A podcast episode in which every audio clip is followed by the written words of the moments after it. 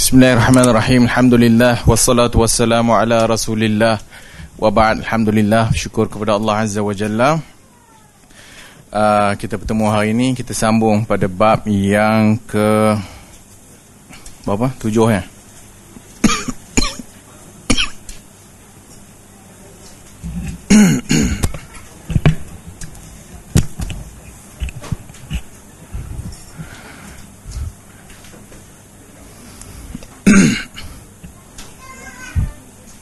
Boleh ke lagi ni? Kau dah tepu dah. Yahmilu hadzal ilm min kulli khalafin uduluhu yanfuna anhu tahrif al-ghalin wa intihal al-mubtilin wa ta'wil al-jahilin. Akan senantiasa membawa ilmu ini, yahmilu hadzal ilm, itu akan senantiasa yang membawa agama ini, para ulama yang mempertahankan Al-Quran dan Sunnah Nabi sallallahu alaihi wa alihi wasallam, yanfuna anhu tahrif al-ghalin, yang menafikan uh, tahrif al-ghalin, uh, penyelewengan-penyelewengan orang-orang yang melampau, wa ta'wi'a wa intihal al-mubtilin, dan ahlul batil. Ahlul batil ni boleh jadi orang kafir, ahlul batil, dan juga orang Islam yang mungkin ke ke arah kebatilan, dan wa ta'wilal jahilin, dan penakwilan-penakwilan orang-orang jahil.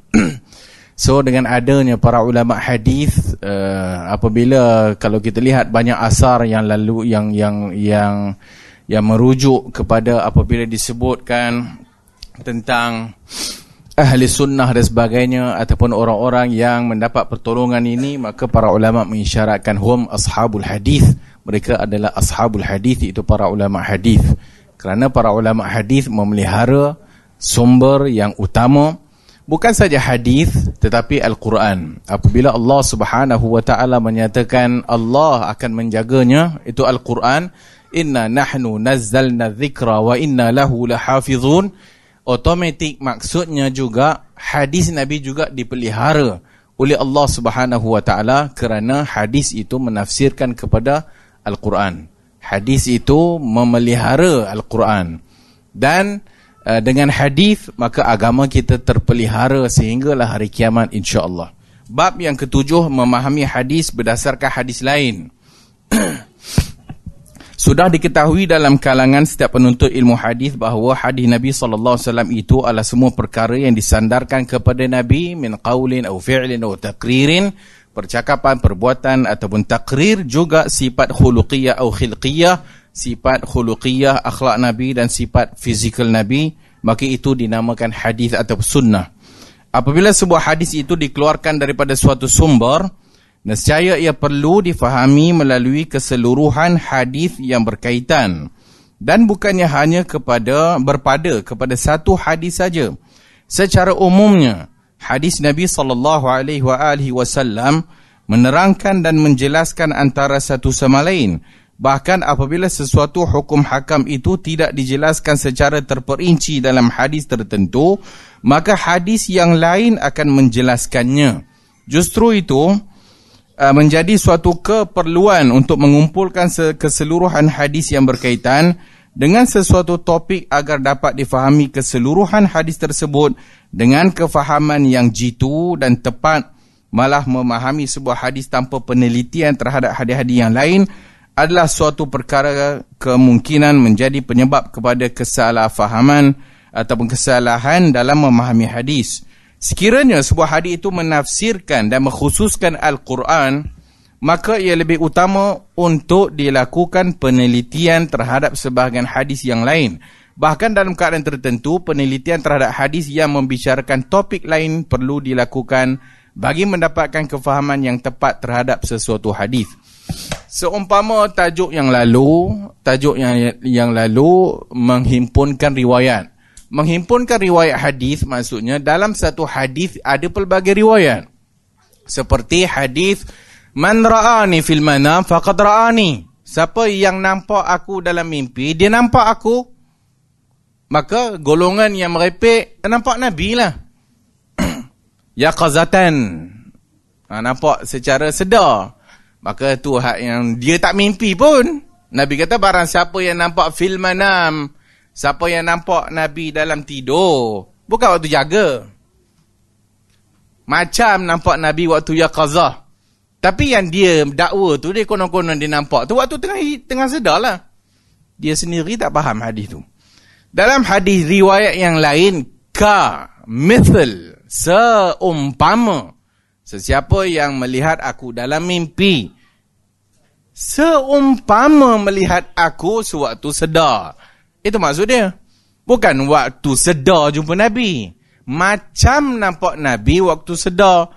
Hak begitulah hak Nabi yang yang dikatakan Muhammad itu. Macam itulah yang kita akan nampak. Cuma, cuma tinggal lagi masalahnya kita sendiri tak pernah nampak Nabi.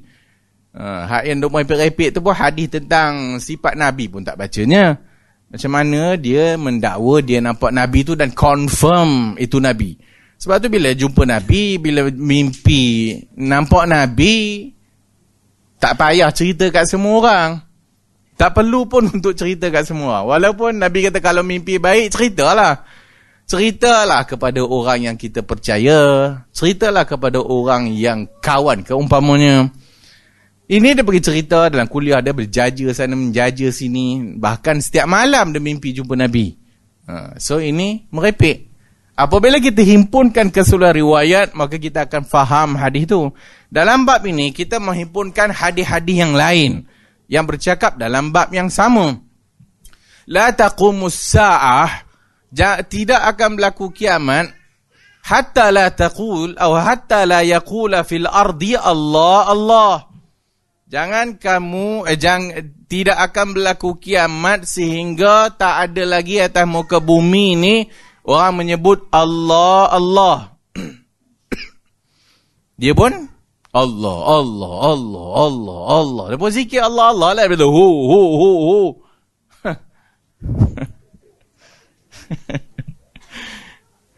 Akibat daripada tak faham hadis.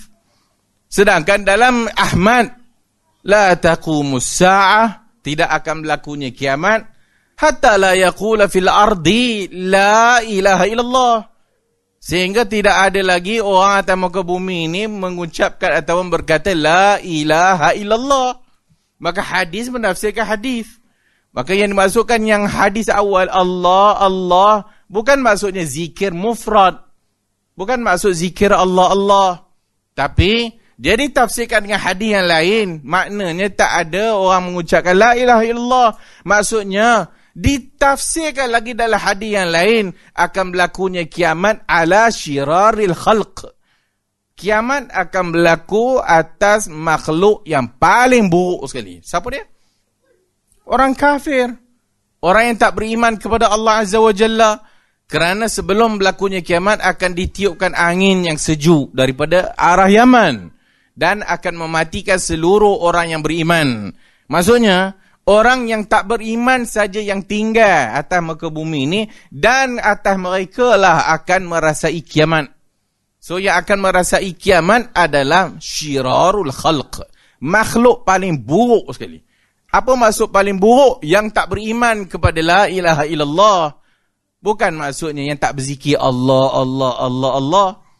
Maka perlu ditafsirkan hadis dengan hadis. Bawa semua hadis dalam bab yang sama. Hadis Rifa'ah. Apabila bangkitnya seorang daripada rukuk. Sami'allahu liman hamidah. Rabbana lakal ham hamdan kathiran. Tayyiban mubarakan fih. Hamdan kathiran. Tayyiban mubarakan fih. Maka setelah salat Nabi kata manil mutakallim. Siapa yang mengucapkan perkataan tadi? Itu perkataan hamdan kathiran tayyiban mubarakan fi. Kemudian sahabat mengakulah. Seorang sahabat sahabat mengaku, maka Nabi melihat bid'an uh, salat uh, bid'a wa thalathin, tiga puluh lebih malaikat uh, berlumba-lumba yang mana nak tulis dulu. Main data ahli bid'ah. Tengok sahabat pun reka amalan yang Nabi tak buat. Maka apa salahnya kalau kita reka amalan? Ni sahabat Nabi mereka amalan. Iaitu dengan Nabi tak pernah ajar pun. Hamdan kaziran tayyiban mubarakan fi. Nabi tak pernah ajar pun. Tiba-tiba kawan ni tadi, dia mengucapkan setelah dia bangkit i'tidal, Sami'allahu liman hamda rabbana lakal hamd, hamdan kaziran tayyiban mubarakan fi. Maka itu dalil bahawasanya para sahabat juga buat bid'ah. Maka ni pok-pok Wahabi ni tak faham hadis. Pok-pok Wahabi tak faham hadis. Pok-pok yang waba tu faham hadis. Kan? Pelik sungguh. Datang dalam hadis yang lain. Hadis dalam riwayat yang sama kepada sahabi yang sama. Apabila satu orang masuk dalam salat. Faqad habasahun nafas. Dia pun masuk salat. Kemudian aa, setelah... Alhamdulillah hamdan kasiran tayyiban mubarakan fih, dia sebut perkataan. Maka lepas habis solat Nabi kata, manil mutakallim, siapa yang cakap perkataan tu tadi? Maka dia pun mengaku. Mula tak mengaku. Nabi tanya kali kedua, Nabi tanya kali ketiga, tak mengaku lah. Saya wahai Rasulullah, siapa mengaku? Tak apa, tak apa, tak menjadi masalah. Baru dia mengaku lah. Maka dia kata, dia yang cakap hamdan kasiran tayyiban mubarakan fih, sebab aku masuk solat tadi aku tercungap-cungap, duk curi nafas, penat agaknya lari kot. Maka kemudian setelah mungkin okey, maka dia pun kata alhamdulillah hamdan kasiran tayyiban mubarakan fi. Maka kawan ni tadi dia mengucapkan disebabkan dia tercungap-cungap, tak cukup nafas. Elok lepas alhamdulillah hamdan kasiran tayyiban mubarakan fi. Dalam hadis yang lain Nabi sendiri mengucapkan perkataan tersebut. Apabila rafa'a, apabila makanan telah selesai atau diangkat, Nabi kata alhamdulillah hamdan kasiran tayyiban mubarakan fi. Nabi menyebut perkataan tu. Jadi kalau kita gabungkan seluruh hadis-hadis ni, apa kita faham? Perkataan tu direka oleh sahabat ke tak? Tak. Dia ucap perkataan tu disebabkan dia pernah dengar Nabi sebut. Dan itu memuji Allah. Hamdan kasiran tayyiban mubarakan fi. Dia pernah mendengar Nabi sebut perkataan tu. Dalam hadis yang lain, sahabi yang dimaksudkan tadi tu yang menyac- yang bercakap alhamdulillah kasir, hamdan kasiran tayyiban mubarak fa'atas tu, aku bersin. Aku bersin. Lepas bersin tu aku kata alhamdulillah hamdan kasiran tayyiban mubarakan fi. Nabi tanya siapa yang baca tadi perkataan tu? Aku melihat dua belas malaikat duk, duk berebut nak tulis. So disebabkan dia bersin. So bila kita kumpul semua riwayat hadis ni, kita akan nampak makna daripada perkataan itu. Bukan sahabat mereka, tetapi sahabat tahu lafaz zikir itu pun dari mulut Nabi sallallahu alaihi wa alihi wasallam. Dan berlakunya apa yang disebut tadi, yang bersin, ada yang apa nama tadi lepas apa nama tercungap-cungap tadi tu, dia menyebut perkataan tersebut. Maka dengan kita menghimpunkan hadis-hadis ni dalam bab yang sama, maka kita akan lebih memahami hadis Nabi sallallahu alaihi wa alihi wasallam. Yang ni mustahil lah ahli bid'ah nak tengok. Mustahil lah ahli bid'ah dan tak dah, dia tu dulu kendian buat bid'ah, macam mana dia nak pergi cari hadis dalam bab yang sama tak? So itu contoh-contohnya. Eh, lama kita syarah kita, kita tak baca buku kawan ni. Faedah memahami hadis berdasarkan hadis yang lain. Pertama, adalah beberapa faedah. Antaranya takhsisul am. Takhsisul am maksudnya ada riwayat yang umum, datang hadis yang lain yang bab yang sama ataupun sesuatu yang menceritakan benda yang sama atau lebih kurang sama riwayatnya, yang kita faham dia mengkhususkan hadis yang umum tersebut. Boleh jadi macam t- contoh kita buat tadilah, Allah Allah, datang hadis lain maka disebut la ilaha illallah, maka dia mengkhususkan. Contoh yang dibawa dekat sini adalah hadis tangisan terhadap kematian seorang. Dari Ibn Umar, anna Rasulullah sallallahu alaihi wasallam marra bi nisa'in uh, marra bi nisa'i Abd al-Ashhal yabkina halakna aw halak hal halak apa ni halakahunna yawm Uhudin faqala Rasulullah sallallahu alaihi wasallam lakinna Hamzah la bawaki lah فجاء نساء الأنصار يبكين حمزة فاستيقظ رسول الله صلى الله عليه وسلم فقال ويههن من قلبنا بعد مرو أو بعد مروهن فلينقلبنا ولا يبكين على هالك بعد اليوم.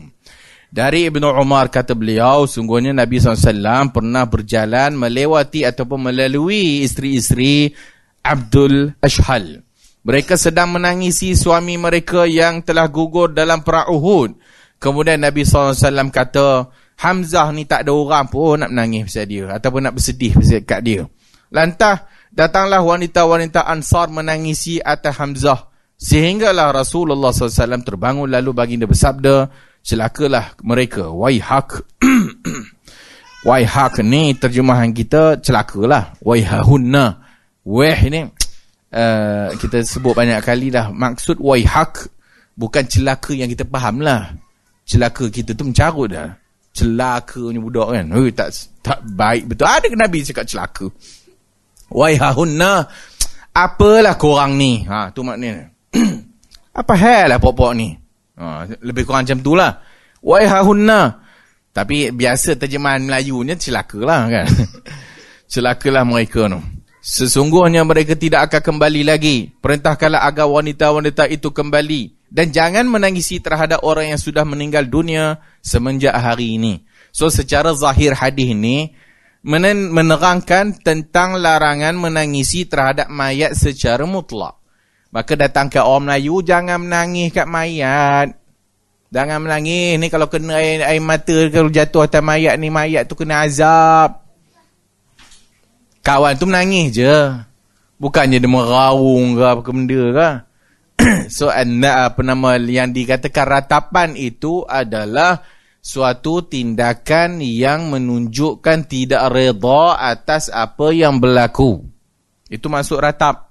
Menangis, men- menjerit-jerit, mengeluarkan kalam, ah, kenapalah laki aku yang mati, laki orang lain tak mati pun. Ha, contohlah, kenapa bapa aku yang mati? Ha, ni doktor punya pasal ni. Ha, tadi elok-elok tak, tak ada, aku dah minta dah doktor pakar, tapi yang datang tu tak doktor pakar apa entah, pakai ayam ke apa ke. Ha, contohlah. So perkataan-perkataan itu menzahirkan ratapan. Itu menzahirkan tidak reda kepada apa yang berlaku. Itu yang tak dibenarkan. Datang hadis lain, an Anas ibn Malik radhiyallahu anhu qala dakhalna ma'a Rasulillah sallallahu alaihi wasallam ala Abi Sayf al-Qain wa kana dhi'ran li Ibrahim alaihi salam fa akhadha Rasulullah sallallahu alaihi wasallam Ibrahim fa qabbalahu wa shammah thumma dakhalna alaihi ba'da zalika wa Ibrahim yajudu bi nafsihi faja'alat aina Rasulullah sallallahu alaihi wasallam tazrifan. Nabi menangis disebabkan kematian Ibrahim anak beliau. Faqala lahu Abdurrahman ibn Auf. Abdurrahman pun kata, "Wa anta ya Rasulullah?" Eh Rasulullah, engkau pun menangis. Qala ya ibn Auf innaha rahmatun. Wahai ibn Auf, nangis ni rahmat Tuhan. Nangis ni adalah suatu rahmat. Summat summat ba'aha bi ukhra. فقال صلى الله عليه وسلم إن العين تدمع والقلب يحزن ولا نقول إلا ما يرضي ربنا. Dalam hadis ini menunjukkan dengan jelas bahawasanya menangis tak menjadi masalah. Menangis adalah rahmat Tuhan. Menangis adalah fitrah yang Allah berikan kepada manusia untuk grief, merasa sedih atas apa musibah yang berlaku atas dirinya. Bahkan agama kita bagi peruntukan lagi tiga hari boleh bersedih. Hmm, tiga hari menangislah. Ha, maksudnya bersedihlah. Tiga hari tu bersedih. Masuk hari keempat udah cukup. Dah dah dah dah pergi kerja.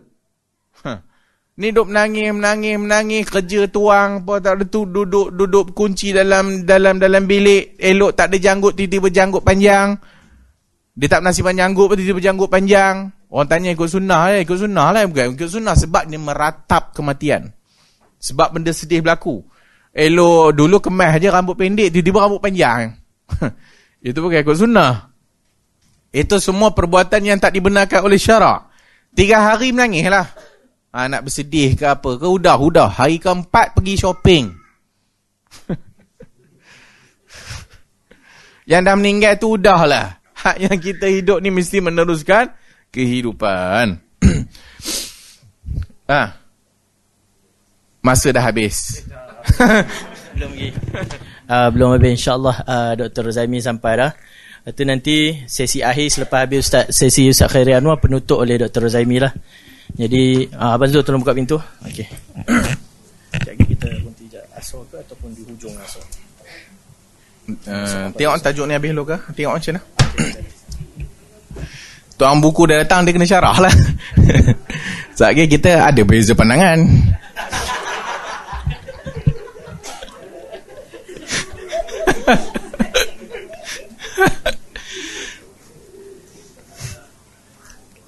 Hadzal buka'u tafsirul buka'il mubah wal huznil jaiz. Kita pendekkanlah.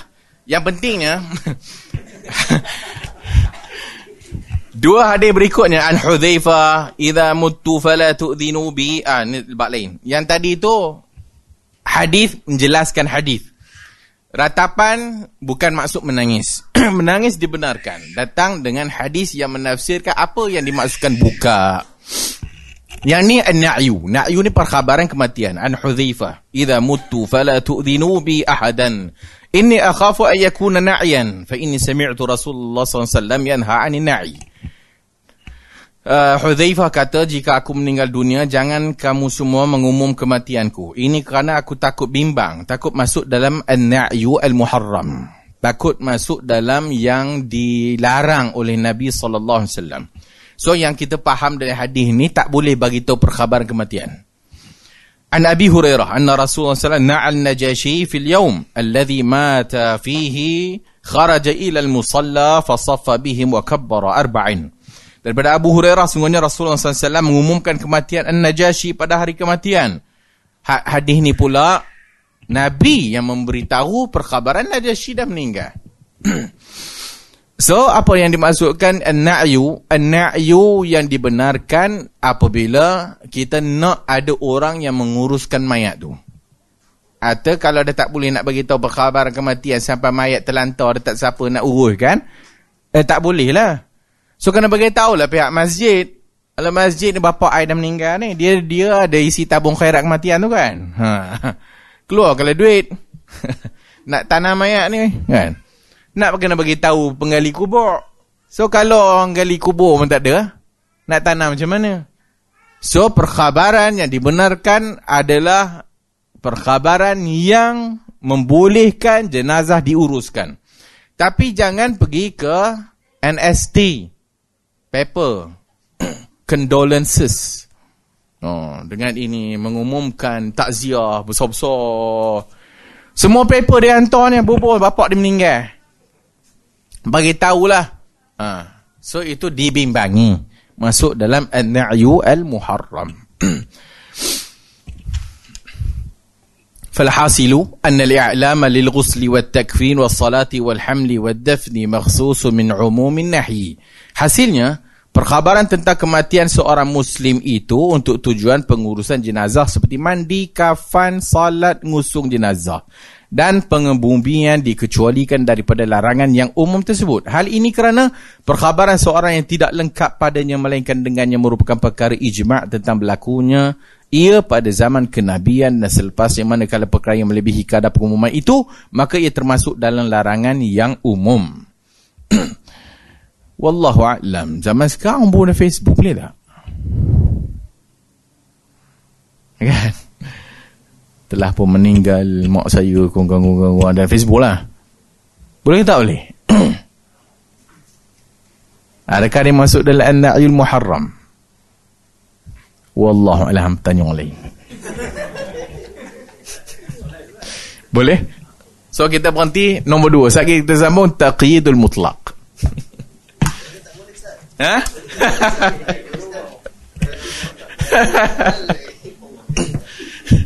Wallah Allah. Saya tanya Razami tu. Dia antara kita. Kalau ikut, kalau kita memberitahu an-na'yu dalam Facebook, itu telah pun seumpama tak ada keperluan. Kan? Kalau lima lima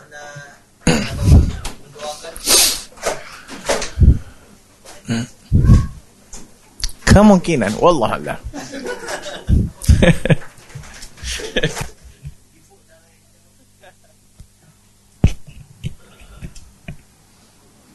Bismillahirrahmanirrahim. Alhamdulillah wassalatu wassalamu ala Rasulillah wa ba'd. Uh, kita masuk dalam poin yang kedua. Taqidul mutlaq. Pada dasarnya sebahagian lafaz hadis didatangi dengan lafaz yang berbentuk mutlaq, dan hadis yang lain pula didatangi dalam bentuk lafaz muqayyad.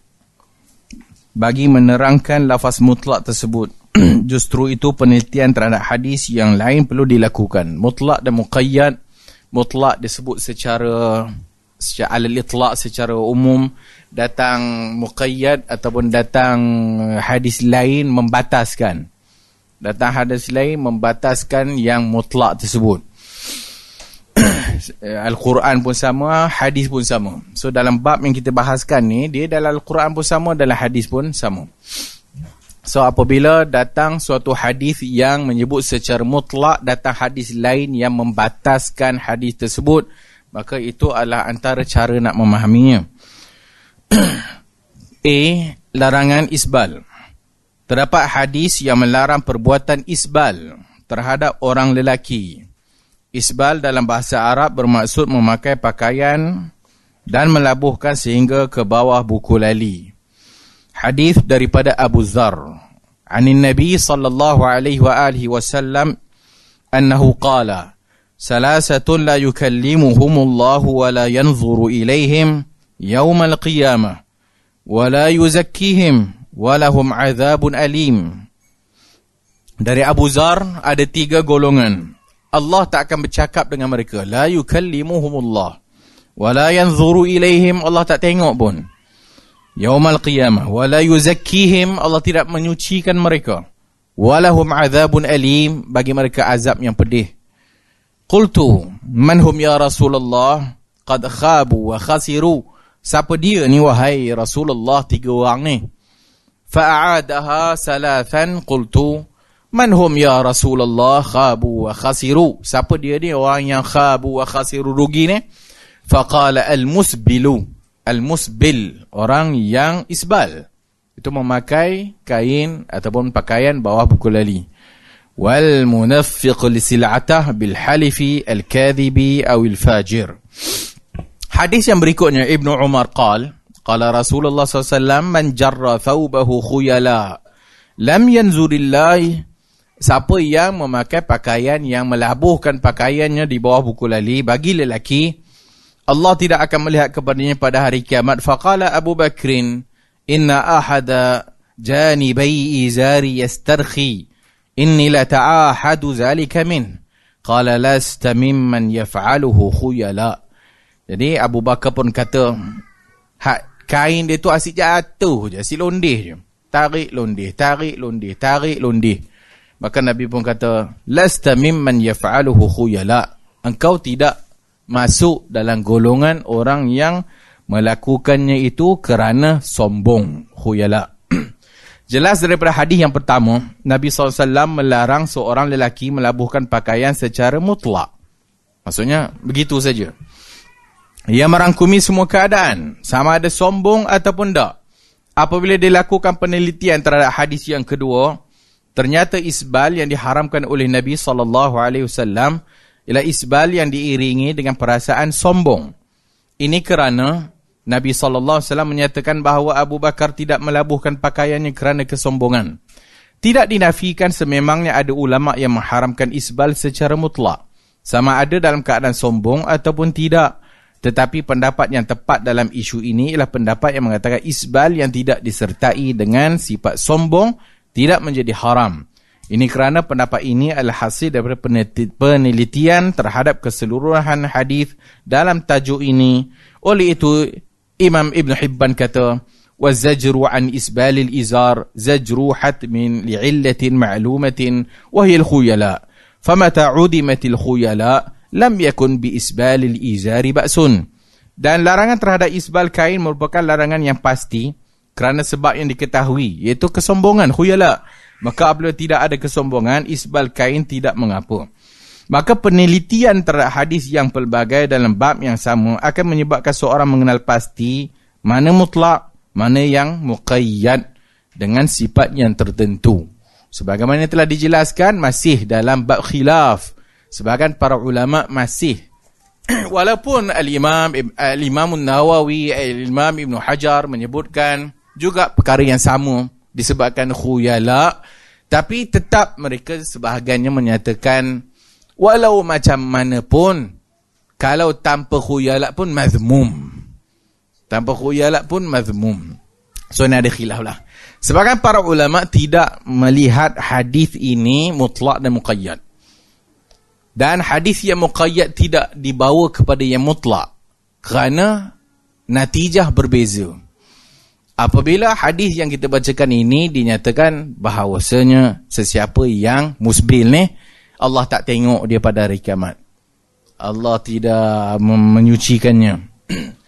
Secara umum, hadis yang lain pula menyatakan ma tahtal ka'bain fa finnar, semua hak yang bawah uh, buku lali semua dalam neraka, tanpa menyebutkan apa-apa kait. Maka sebagai para ulama melihat hadis itu tidak dibawa ke yang dia tidak boleh taqyid kepada yang mutlak sebab natijah berbeza. Kalau disebut bahasanya hanya memanjangkan bawah buku lali itu fa finnar, umum dalam neraka, dia tak sebut khuyala dan tak, tak khuyala. Maka sebab itu, walaupun sebahagian kata khuyala teruk, siapa yang pakai bawah buku lali khuyala lagi teruk lah. Dua kesalahan dia buat. Satu bawah buku lali, yang kedua khuyala. Siapa yang tidak ada khuyala bawah buku lali, mazmum, tercela, dosa juga. So ini khilaf eh? Ha, ini khilaf di kalangan para ulama. Okay. Ha, so, yelah. Walaupun siapa nak kerah, kata kerah lah. Siapa yang melihat ataupun siapa yang melihat mungkin ada orang memakai bawah buku lali, dengan dia mengambil pandangan hak yang tidak khuyalak dan sebagainya. Oh, dia kata Abu Bakar. Abu Bakar kan tidak khuyalak. Ha. Meh satu, dah Abu Bakar buat tu memang dia tak khuyalak, tapi kan dia duk tarik. Jatuh. Dia tarik lagi. Jatuh. Dia tarik lagi. Dia tak biar. Jatuh. Dia tarik lagi. Hang. Pergi kat tailor. Bawah si. Oh, bawah. Ay, buruk benar lah atas.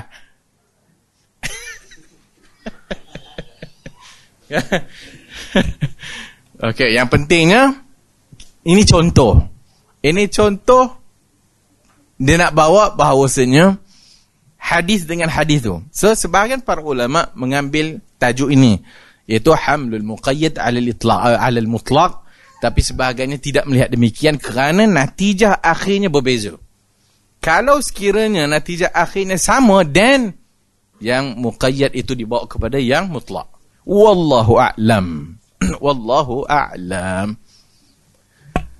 Al-khuruj min al-khilaf mustahab. Nah, keluar dari khilaf tu mustahab. Habis perempuan macam mana? Zaman lah ni perempuan yang tak isbal. Hak lakinya beri-beri lagi nak bawah, lagi di bawahnya. Hak perempuan lah ni, perempuan hak yang pakai semua atas buku lali. Oh, style kan. Perempuan kena tambah sikit. Ha. Perempuan dia kena labuh pun tak apa. Oh, menyerik tanah ustaz. Eh, tak apa, biar dia serik. Nak sembahyang jangan tengok. Maksudnya nak sembahyang jangan pergi tengok pula. Allah, hitam kain ni. Sembahyang aja udah.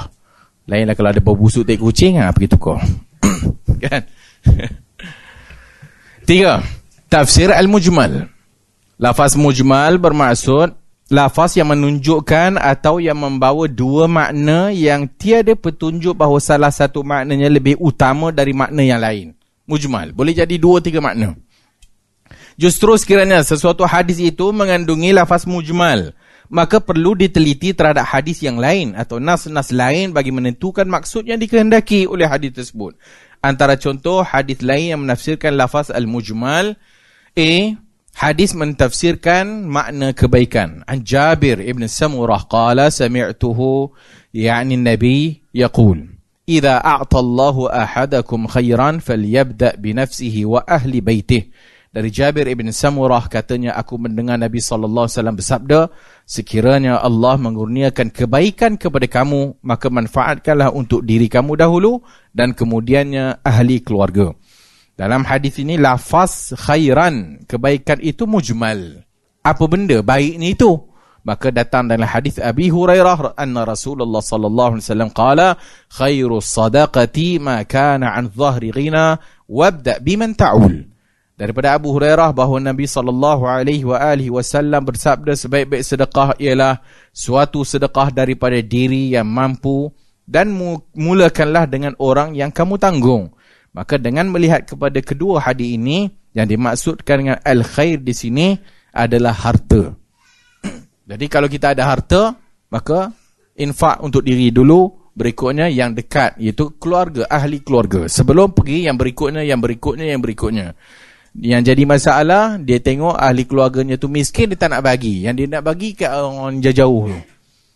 Ha, Mak Tafiz tu dia baginya, Mak Tafiz ni dia baginya. Dia punya tu abang tu melarat. Hidup melarat, meminta-minta ke orang. Anak saudaranya tak ada rumah. Tak adanya. Nak dibantunya. Ha, tapi, eh, eh ada orang minta ada serkat. Ha, nah, nah, nombor account bagi, nombor account. Ha, orang lain dulu yang ditolongnya.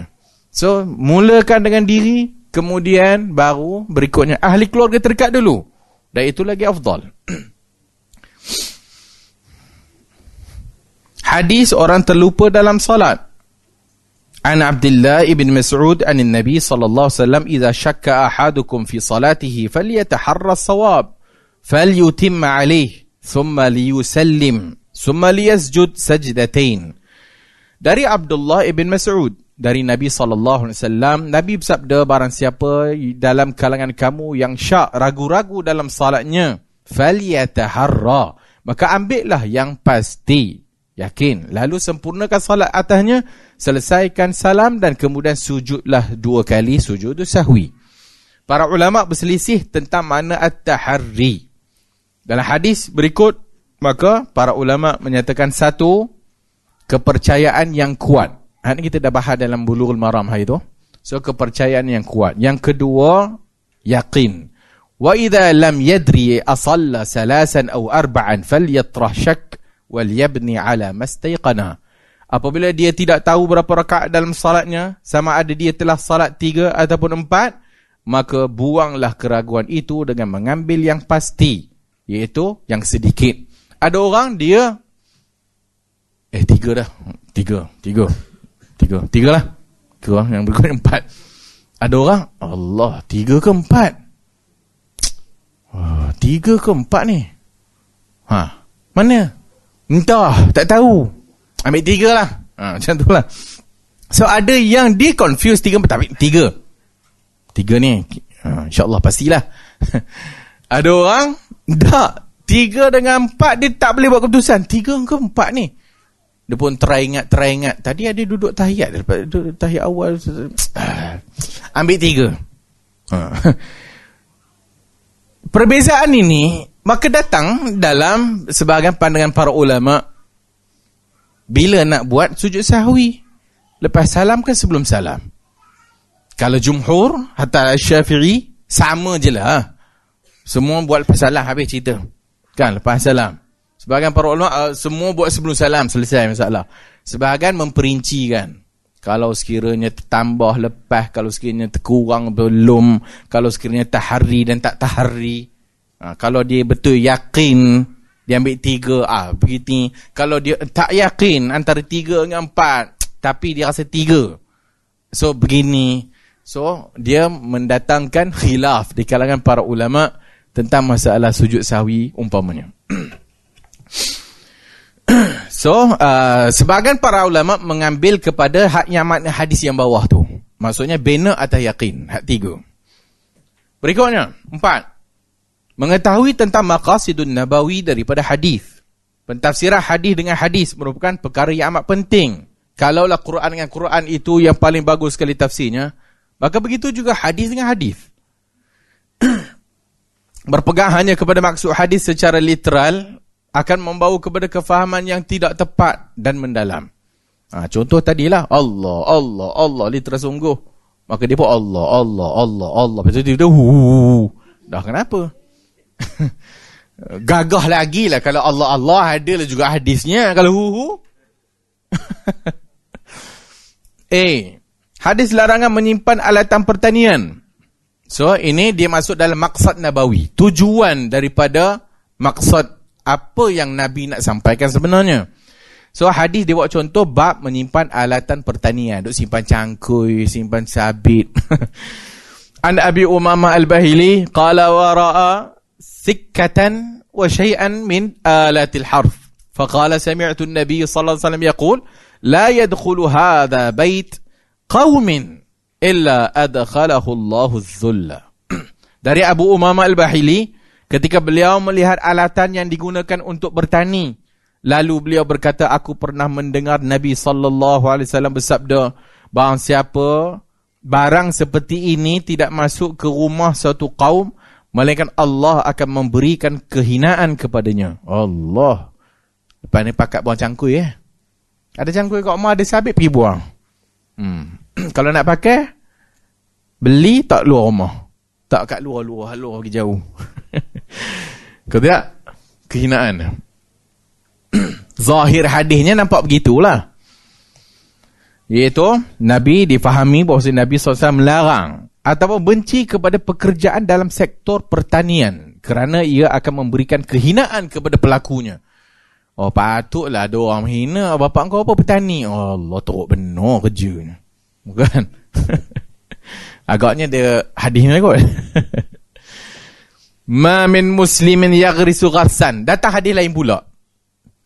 Tak ada orang Islam yaghrisu gharsan atau yazra'u zar'an, yang tanam tumbuh-tumbuhan, yang tanam pokok, fayakulu minhu tayrun, kemudian burung makan, atau insanun atau manusia, atau bahimatun binatang, illa kana lahu bihi sadaqatun, melainkan ianya merupakan sadaqah. Oh, hadis ni pula macam memberi galakan. Kita duk tanam-tanam pokok sayur dan sebagainya, burung makan. Oi, sedekah. Tak sedar punya sedekah. Ha, kan? Kita duk tanam pokok sayur, lalu ulat makan. Ha, apa celaka punya ulat? Allah, siput babi pula banyak lah. Ha, tanam sayur, siput babi banyak. Ha? Babi sungguh siput ni. Sedangkan, kalau ikutnya, oi, sedekah tu. Insan makan, bahimah makan. So ada pula tanam pokok mempelam. Tiba-tiba pokok mempelam tu melarat sampai keluar rumah. Buah banyak kan. Nak kutip malah burung makan. Ataupun budak-budak balik sekolah curi. Ah, kira sedekah lah tu. Bagi je lah. Dapat pahala kan. Jelas daripada hadis, Nabi sallallahu alaihi wasallam memberikan jaminan pahala sadaqah mereka yang menanam pokok atau tanaman yang memberikan manfaat kepada manusia ataupun kepada haiwan. Ini merupakan galakan kepada kerja-kerja pertanian. Lalu secara zahirnya kedua hadis ini saling uh, di atas saling bercanggahan. Namun kefahaman sebenar hadis-hadis ini ataupun kedua-dua hadis ini dirungkai dengan riwayat an Ibn Umar qala sami'tu Rasulullah sallallahu alaihi wa alihi wa sallam yaqul idza tabaya'tum bil'ina wa akhaztum aznab al-baqar wa raditum biz-zar'i wa taraktum al-jihad sallallahu alaikum zullan la yanzi'uhu hatta tarji'u ila dinikum. Aku mendengar Nabi sallallahu alaihi wasallam bersabda, sekiranya kalian berjual beli secara inah, bai'ul inah, dan mengikuti ternakan lembu bagi membajak tanah, redha dengan bercucuk tanam, itu pertanian, dan meninggalkan jihad. Ha, itu kata kuncinya. Semua kerja-kerja itu menyebabkan dia tak berjihad di jalan Allah. Semua kerja-kerja itu dia sibuk bertani sehingga orang suruh jihad pun tak mau, sehingga orang suruh pertahankan agama pun tak mau. Maka hak ni yang masuk dalam kehinaan. Maka dia buat kerja tu melampau sehingga dia tidak ingat lagi tanggungjawab dia kepada agama. Maka dalam hadis ni dia kata meninggalkan jihad, Allah akan menimpakan kehinaan ke atas kamu. Dan Allah tidak akan mencabutnya daripada kamu, melainkan kamu kembali kepada agama. Hadis Abu Daud. So hadis ni menerangkan tentang kehinaan daripada Allah Ta'ala tidak akan menimpa mereka yang menyibukkan diri dengan pertanian, tetapi akan menimpa sesiapa yang terlalu redha dengan pekerjaan tersebut, dengan makna terlalu asyik dengan hal keduniaannya sehingga meninggalkan jihad pada jalan Allah Subhanahu wa Ta'ala. Al-Imam Al-Bukhari meletakkan dalam bab babu ma, yuh, ma yuhadziru min awaqib ishtighali bi alati az-zar' uh, bab Uh, akibat daripada menyibukkan diri dengan alat az-zara, dengan alat-alat pertanian ni, au mujawaratil au mujawazatil had, ataupun melampaui had allazi umira bih, yang diperintahkan padanya. Al-Bukhari letak bab, iaitu orang-orang yang menyibukkan dirinya dengan alat zara, alat per, per, pertanian ni, sehingga melampaui had. Apa maksud melampaui had? Sehingga dah tak maulah berjihad pada jalan Allah Subhanahu wa Ta'ala, maka hak ni yang ditimpa kehinaan. Sedangkan lagi dalam hadis lagi, kalau sekiranya nak berlaku kiamat pun dekat tangan masih ada fasilah, ada anak biji benih, maka tanam.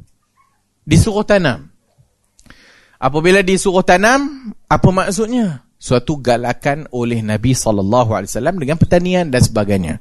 Dalam bab ini juga, dalam bab orang zaman sekarang ni duk sibuk menghijaukan bumi, menghijaukan bumi kan, memelihara bi'ah, environment.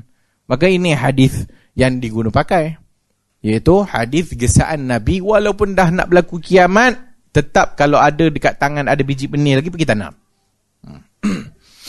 Lima, mengetahui tentang qarinah, petunjuk yang membawa kepada hukum syarak. Pada kebiasaannya, hadis Nabi mengandungi tuntutan perintah atau larangan tentang sesuatu perkara, halal haram. Namun, hadis yang lain datang dengan qarinah atau petunjuk tertentu yang menyebabkan berlakunya perubahan hukum hakam terhadap sesuatu. Lafaz hadis pada zahirnya menunjukkan perintah kepada mandub, kepada sunat, ataupun kepada daripada kepada larangan, kepada makruh, iaitu hadis-hadis yang menjadi dalil sarif, dalil yang mengubah hukum wajib kepada sunat, dalil yang mengubah daripada hukum makruh kepada haram, atau yang daripada haram kepada makruh. A. Hadis anjuran makan makanan yang telah terhidang sebelum solat. An Aisyata anin Nabi sallallahu alaihi wasallam, "Idza wudi'a al-'asha'u wa uqimat as-salatu fabda'u bil-'asha'." Dari Aisyah radhiyallahu anha dari Nabi sallallahu alaihi wasallam, apabila telah dihidangkan makan malam sedangkan salat berjemaah telah didirikan, maka mulailah dengan makan terlebih dahulu. Hadis Al-Bukhari. Daripada hadis yang lain, "Idza wudi'a al-'asha'u wal-'isha'u." Apabila makanan malam bertembung dengan isya', maka mulakan dengan Isya'. Maka betul solat Isya'. Maka datang pula dengan hadis yang lain. Maka datang hadis, hadis yang lain bahawasanya menyatakan salat Maghrib. So sebahagian ulama' dia kata Isya' dia bukan Isya' kerana hadis lain mentafsirkan Maghrib. Kemudian kalau kita lihat kepada hadis ni, maksudnya kalau dah makanan terhidang, Ha, kena makan dululah. Apa hukum makanan terhidang? Pergi semayang dulu.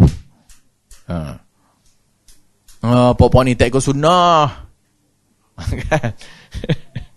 Tak malah Ramadan lah. Tapi fuqaha melihat bahawasanya hadis lain, bahawasanya bawah tu, An Amr ibn Umayyah Ad-Damri qala ra'aitu Rasulullah sallallahu alaihi wasallam yahtazzu min katifi syatin فأكل منها فدعي إلى الصلاة فقام فطرح السكين فصلى ولم يتوضأ. Jadi hadis ni pula Nabi sallallahu alaihi wa alihi wasallam tengah nak makan kambing. Oh sedap noh. Kemudian masuklah waktu solat, fadu'iya, maka datang waktu solat. Maka baginda pun bangun dan melepaskan pisau yang Nabi guna nak potong tu, dan Nabi salat tanpa berwuduk. Maksudnya Nabi tinggal saat, Nabi pergi semayang dulu. Hadis ini menunjukkan bahawasanya Nabi sallallahu alaihi wasallam sendiri meninggalkan makanan yang terhidang dan pergi bersolat. Ini menunjukkan perintah untuk makan makanan yang terhidang sebelum pergi salat bukanlah suatu kewajipan. Tidak wajib. Maksudnya kalau dah makanan terhidang, kita rasa semayang dululah. Maka tidak wajib untuk makan dulu. Maka dia tak membawa tak ataupun tak difahami kalau pergi semayang sedang makanan terhidang, dia telah melakukan kesalahan. Jadi hadis Nabi sallallahu alaihi wasallam sendiri menyatakan eh, apa menceritakan bahawasanya Nabi sallallahu alaihi wasallam bila masuk waktu solat, Nabi tinggalkan sekejap makan, Nabi pergi solat, kemudian sambunglah balik. Samalah kalau kita nak buka puasa pun, bukalah dulu dengan tamar ke, minum air, kemudian pergi solat sekejap. Sebab saat lagi duk, tak habis-habis, makanan banyak, ada nasi minyak, ada bihun, ada mi. Eh, kita makan dulu. Ah, lepas dah nasi nak rasa pula mi. Lepas mi nak rasa pula tambah pergi buka puasa kat hotel kan. Ha, banyaklah tu rotinya. Ni section kambing, ha, ni section ni. Oh, Nabi kata makan dulu. Makanlah nanti habis. Ha, sudah maghribnya lapan tiga puluh. lima minit lagi nak isyak ataupun kita jamak je lah. Astagfirullah. Jamak isyak tu habis buka puasa merepek. So para ulama membahaskan kenapa apabila makanan dihidangkan kemudian apabila waktu solat masuk makan dulu, supaya dalam solat tidak terganggu dengan makanan, kan? So bila saat lagi tengah semayang, oi, eh, kambing saat lagi habis lah, saat lagi cepat lima, Allah dia baca panjang pula. uh, so betul lah hadis tu kata. Memang betul sungguh. Memang makan dulu nanti habis. Rasanya tak ada keperluan kot. Kita pada zaman sekarang ni rasanya tak ada apa kot. Tak tahulah, depends lah. Saya tak boleh nak kata kan, saya tak nak, nak judge masing-masing. Fikirlah masing-masing. So kita, kita bila dah buka puasa dan sebagainya, bukanlah ter- kita semayang. Sejak bila kita semayang ni tak ingat benda lain? Kan? Ui, tak boleh nanti ingat makan. Eh, semayang lain pun kita ingat benda lain juga kan? Buat warak pula.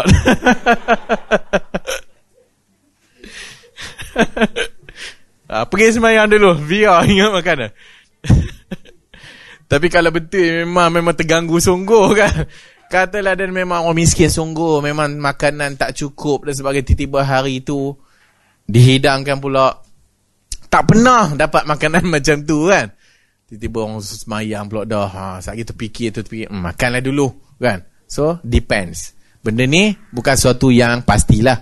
So apabila tinggal lagi perbahasannya adalah apabila Nabi sendiri dalam masa yang sama, Nabi sendiri cakap mula dengan makan dulu. Tapi dalam masa yang sama, Nabi juga pernah tinggalkan makan dan pergi solat dulu. Ini menunjukkan bahawasanya perbuatan tidaklah, uh, maksudnya tidaklah makruh ataupun uh, tidaklah mesti apa makan dulu baru semayang. enam. Menghilang kekeliruan dalam yang terdapat dalam hadis. So bila kita himpun hadis dengan hadis ni, maka kita akan dapat hilangkan kekeliruan. Secara zahir, suatu hadis boleh dilihat bercanggah dengan Al-Quran ataupun dengan kaedah-kaedah umum dalam agama Islam. Tetapi percanggahan ini ada kalanya yang secara zahir yang akan hilang apabila suatu hadis itu difahami dengan makna yang betul. So, bila kita faham hadis itu dengan makna yang betul, maka kemusykilan hilang. Eh, tadi nampak macam pertentangan. Tapi bila kita faham, oh, tak ada pertentangan pun. Ha. Meneliti hadis-hadis lain. Dalam keadaan ini, terlihat kepentingan meneliti hadis-hadis lain untuk memahami sebuah hadis. Contohnya, hadis mencela nasab orang lain. An Abi Hurairah, qala qala Rasulullah sallallahu alaihi wasallam, isnatan finnas huma bihim kufrun. Ada dua jenis orang yang kufur. At-ta'nu finnasabi, mencela nasab, keturunan. Wan niyahatu 'alal mayyit, dan niyahah 'alal mayyit, meratapi kematian. Maksudnya siapa mencela nasab maka dia kafirlah, kufrun. Siapa yang buat niyahah 'alal mayyit, eh kafir ni. Ha, jangan niyahah nanti kafir. Ha, kan. Datang hadis lain. An Abi Malik Al-Ash'ari. An Nabi sallallahu alaihi wasallam qala arba'un fi ummati min amril jahiliyah. Ah, Nabi jelaskan pula. Ada empat benda dalam kalangan umatku. Apa maksud kalangan umatku? Umat Nabi ada yang tergolong dalam benda-benda perangai jahiliyah. Apa dia? La yatrukuhun, la yatrukunahunna al-fakhru fil ahsab wa at-ta'nu fil ansab. Ha, so dijelaskan at-ta'nu fil ansab, mencela nasab. Wal istisqa'u bin nujum. Istisqa minta hujan ataupun menyangka, beriman bahawasanya hujan diturunkan disebabkan bintang. Macam mamat tu. Waniyahatu meratap. Wa qala an-naihatu idza lam tatub qabla mautiha tuqamu yawmal qiyamati wa 'alaiha sirbal min qatran wa dir'un min jarab. Yang pentingnya hadis ini menjelaskan makna tidaklah kafir, tapi perbuatan itu adalah perbuatan orang kafir. Perbuatan jahiliyah. Sama je macam hadis la apa nama apa apa tidak beriman seorang kamu, la yu'minu ahadukum. Eh tak beriman, maksud kafir ke? Tak. Maksudnya tak sempurna iman.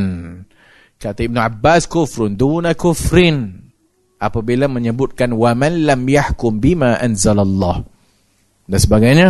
Kufrun duna kufrin. So tengoklah, orang yang meninggalkan salat kafir ke tak? Ulama khilaf. Sebahagian kata kafir, sebahagian kata tidak kafir. Dia kufur kalau sekiranya dia ingkar kerana memang betul iman dia ingkar benda tu wajib, maka kafir. Kalau dia tak nak sembahyang sebab malas, maka dia kufur. Kufur tu bukan maksud kafir, tapi mengkufuri Allah Ta'ala, mengkufuri nikmat dan sebagainya. Maka penelitian penelitian terhadap hadis kedua ini jelas bahawa perbuatan yang ada dalam hadis pertama itu nak bagi tahu dia perbuatan orang kafir, bukan mesti kafir. Tujuh, mengenal pasti kisah yang berbeza dalam hadis. Dalam hadis ni ada kisah yang nampak sama tapi dia berbeza. Dalam bab contoh sujud sahwi, dalam bab sujud sahwi Nabi tertinggal empat rakaat, Nabi salat empat rakaat dua. Nabi salat tiga rakaat kemudian Nabi bagi salam. Kes yang sama ke kes yang berbeza? Para orang kata berbeza. Kes yang berbeza. Jadi dalam contoh sini, perjanjian Nabi bersama sahabat. An Ubadah ibn Samit radhiyallahu anhu. Kana syahida badran wa huwa ahadun nuqaba'i lailatul aqabah. Dia itu adalah antara sahabat yang menyertai perang Badar dan salah satu orang naqib pada malam Aqabah. Dalam kes ni, dia sebut tentang bai'ah dia dengan Nabi atau bai'ah mereka ni dengan Nabi sallallahu alaihi wasallam. Wala taznu. Jangan berzina. Kes ni kalau kita tengok, mungkin kita terbayang hak ni adalah kes merujuk kepada malam perjanjian Aqabah. Tapi, rupanya tak. Rupanya bukan merujuk kepada malam perjanjian Aqabah, kerana perjanjian Aqabah tidak ada lagi pada waktu itu. Hukuman zina belum disyariatkan lagi. So dengan kita melihat kepada hadis-hadis yang lain, maka kita lihat bahawasanya walaupun dia sebut macam-macam perjanjian itu adalah Aqabah, tapi tak, sebab ada beberapa poin di dalam perjanjian yang ada dalam disebutkan ini tidak ada sebenarnya ataupun belum lagi wujud pada zaman perjanjian Aqabah. Berikutnya lapan, mengenal pasti tambahan hukum. Mengenal pasti tambahan hukum. Kenapa pentingnya kena himpun hadis? Kerana sebahagiannya hadis-hadis ini bila kita himpun, maka datang dengan hadis yang lain, oh ada lagi maklumat baru. Dan maklumat baru tu menambah kepada hukum. Seperti hadis pengecualian daripada pelihara anjing. An Ibn Umar radhiyallahu anhuma. Anin Nabi sallallahu alaihi wasallam qala man man iqtana kalban, siapa beli anjing, laisa bi kalbi mashiyatin aw dhariyatin fa naqasa kulla yawmin min amalihi qiratan. Siapa yang beli anjing ni yang bukan anjing jaga ternakan dan bukan anjing nak jadikan sebagai pemburu atau anjing buruan, maka setiap hari amalannya akan hilang sebanyak dua qirat. Satu qirat besar gunung Uhud. So, siapa nak beli anjing sebab, sebagai pet? Hmm. Maka harian pahala dia kurang, harian kurang ah. Ha? Setiap hari pahalanya kurang. Bukan kurang besar ni. Besar Gunung Uhud tu. Eh Gunung Uhud tu bukan hak Jabal Rahmat. Jabal Rahmat yang kecil bawah tu tempat permanah je. Jabal Uhud yang belakang tu, yang panjang tu. Ha, tu Jabal Uhud. Besar tu lah pahala kita hilang. Nak sangat. Belanjing. uh, datang lagi hadis lain. An Abi Hurairah. Qala. Man ittakhaza kalban illa kalba masyiatin au saidin au zar'in. Tiba-tiba dalam hadis ni ada tambah zar'in. Anjing jaga tanaman. Maka dia menambah hukum. Maksudnya, anjing yang boleh kalau nak pelihara ni bukan sebagai peliharaan sebagai, apa kita Melayu panggil pet? Ha? Anjing hobi lah kan? Ah, haiwan peliharaan suka-suka. Tak.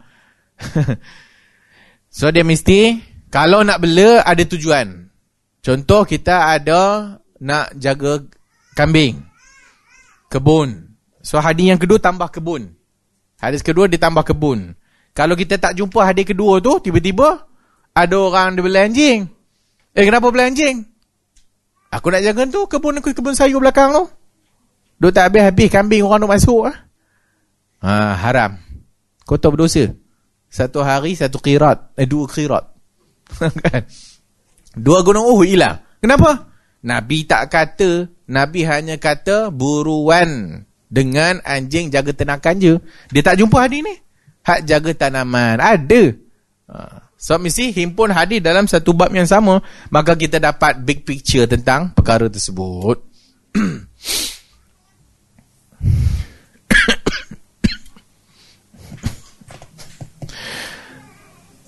Mazhab Malik anjing tak najis.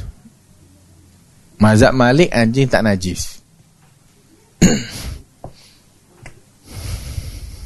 Kenapa? Nabi kata uh, apa? Kenapa Nabi suruh basuh anjing tujuh kali? Kenapa Nabi suruh basuh tujuh kali, salah satunya dengan air tanah? Sebab hadis qirat ni lah. Dia tak najis. Anjing tak najis.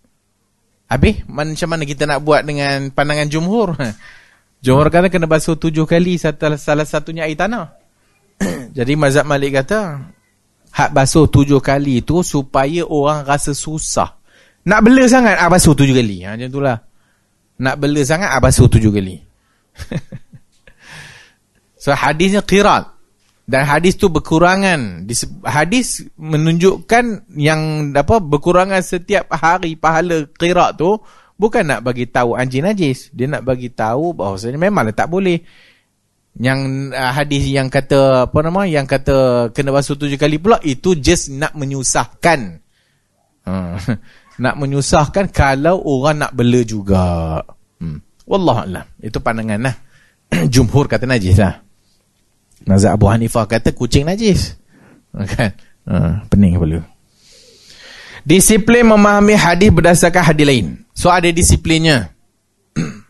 Satu, mengetahui status hadis-hadis dalam sesebuah bab. Apa caranya ataupun apa disiplinnya? Pertama sekali nak himpun hadis ni dalam satu bab, pertama sekali apa-apa pun kena cek sahih ke tak. Itu je. Sahih ke tak? So, kalau hadis ni dah himpun, dah ada banyak dah hadis ni, semua hadis ni. Ni semua hadis yang cakap bab satu ni. Kita tengok. Oh, yang merah ni daif lah. Keluarkan siap-siap. Tak mau pakai. Ha, kita tengok ini. Walaupun hak yang tiga ni kemungkinan ada tambahan maklumat mungkin. Tapi sanad ni daif dah, letak tepi tak, tak payah tengok. Tengok ni. Ha. Ha, itu yang pertama sekali. Apa-apa pun sahih, makbul, mardud. Diterima ke? Tak diterima. Hadis yang bersaling bercanggahan pun sama juga. Tengok dulu. Sebelum kita nak jamak antara dua hadis, tengok dulu hadis ni sahih ke tak? Boleh pakai ke tak? Oh, hadis ni kata boleh. Hadis ni kata tak boleh. Tapi yang kata tak boleh ni daif. Awal-awal lagi dah buang. So, dia tak bercanggah lah. Kan? Dia dah memang tak bercanggah awal-awal dah. Tapi masalah kita adalah kalau dua-dua ni sahih. Kata satu kata boleh, satu kata tak boleh. Pegang kemaluan batal wudu tak? Hmm. Hadis Qais kata innaha bada'atun mink. Eh, dia anggota engkau, macam kau pegang tanganlah. Kalau pegang tangan batal wudu tak? Taklah. Habis pegang bawah? Taklah. Sebab dia anggota. Datang hadis lain. Apa? Hadis Busrah. Nabi, dia tanya Nabi, patah ke tak? Nabi kata ya. فَلْيَتَوَضَّ مَنْ مَسَّ زَكَرَهُ فَلْيَتَوَضَّ. Siapa yang menyentuh zakarnya, hendaklah wudu. Kalau satunya itu da'i, buang satu, selesai masalah kita. Tapi masalahnya dua-dua makbul. Dua-dua diterima. Ha, nak buat apa? Ada ke? Ada, ada sentuh sebelum ni? Habis nak kena buat apa? Nah, hadis yang kata batal dengan hadis yang kata tak batal. Yang kata batal menasahkan yang kata tak batal kan? Tapi tak semua ulama pandangan ni mungkin. Ada ulama tak terima nasah. Memanglah Busrah masuk Islam lewat. Ya. Yeah. Busrah masuk Islam lewat. Tapi hadis sahih. Sahih. Al-i'mal. Amal semua hadis aula. Lebih utama daripada ihmal. Kan? Itu kaedah dia. Amal semua hadis lebih utama daripada ihmal. Salah satu. Sebab itu ulama' pertama sekali syaratnya eh, tengok sahih yang ta'if lah. Ataupun kalau dua-dua sahih, cara pertama, jamak. Lepas cara ke, pertama jamak, tak boleh jamak, baru kepada yang kedua, nasakh. Kalau nasakh pun tak boleh, kita tarjih. Okey, pertama jamak. Bila kita kata jamak hadis yang bersaling bertentangan, sebab kaedah, buat semua dalil itu lebih utama daripada tak buat salah satu. Kita eh, kaedahnya kena buat semua hadis. Kena buat. Mesti buat semua hadis. Jangan ambil salah satu pergi buang. Oh gitu saja dah. Tak boleh. Kena amal juga. Habis macam mana nak amal? Satu kata batal, satu kata tak. Kalau sentuh ni, pertama tadi kata tak batal. Hak yang kedua kata batal. Kita jamakkan pandangan tu. Kalau sentuh dengan syahwat batal, sentuh tak ada syahwat tak batal. Boleh tak? Boleh tak? Ha, tu bab lain pula. Oleh kerana Nabi kata, inna bada'atun mink. Dia anggota engkau. So kalau kita sentuh tangan kita tanpa lapik batal ke tak? Tak. Sentuh, mm-mm. tak berlapik. Tak batal. Tapi sentuh itu sedap pula kan. Ha, udah lain pula jadinya. Batal lah. Okey, kenapa batal? Syahwat. Dan bila syahwat pada kebiasaan keluarlah mazi. Tak batal. Batal. Kalau sebahagian pandangan kata, nasakh lah. Sebab hadis yang akhir tu, sebab sahabi tu masuk Islam lewat. So, dia masuk Islam lewat. So, hadis itu menasahkan hadis yang awal. Uh, apa-apa pun, pertama jamak kan, yang kedua nasakh. Kenapa yang kedua nasakh? Pertama jamak, kedua kalau tak boleh jamak kita kena cari nasakh mansukh. Kenapa dia pada level kedua dan level ketiga tarjih? Kerana bila kita nasahkan dengan tarjih, kita turut buang salah satu kan, kita buang salah satu juga. Tapi turutannya begitu. Jamak dulu. Lepas jamak tak boleh, baru nasikh mansukh. Bila nasikh mansukh tak memungkinkan kita. Sebab hadis nak nasikh mansukh susah. Bukan semua hadis boleh. Kes yang tadi tu, mana kita nak tahu hadis ni datang kemudian hadis ni sebelum, melainkan ada qarinah. So banyaknya hadisnya tak ada qarinah. Hak ni kata batal, hak ni kata tak batal. Hak ni kata boleh, hak ni kata tak boleh. So yang kedua nasikh dan mansukh. Kerana nasikh dan mansukh juga turut amal kaedah yang sama. I'mal lebih utama daripada ihmal. Kenapa? Sebab nasakh salah satu sudut kita amal pada suatu fatrah, salah satu sudut yang lain hadis yang kita amal itu berterusan. Faham? Maksudnya kita tak buang, tapi hadis pertama adalah pada waktu sebelum. Kita dah amalkan dah, dan dia pada waktu sebelum. Dan sekarang hadis yang ni pula, yang berterusan ni. So, tetap tidak ihmal.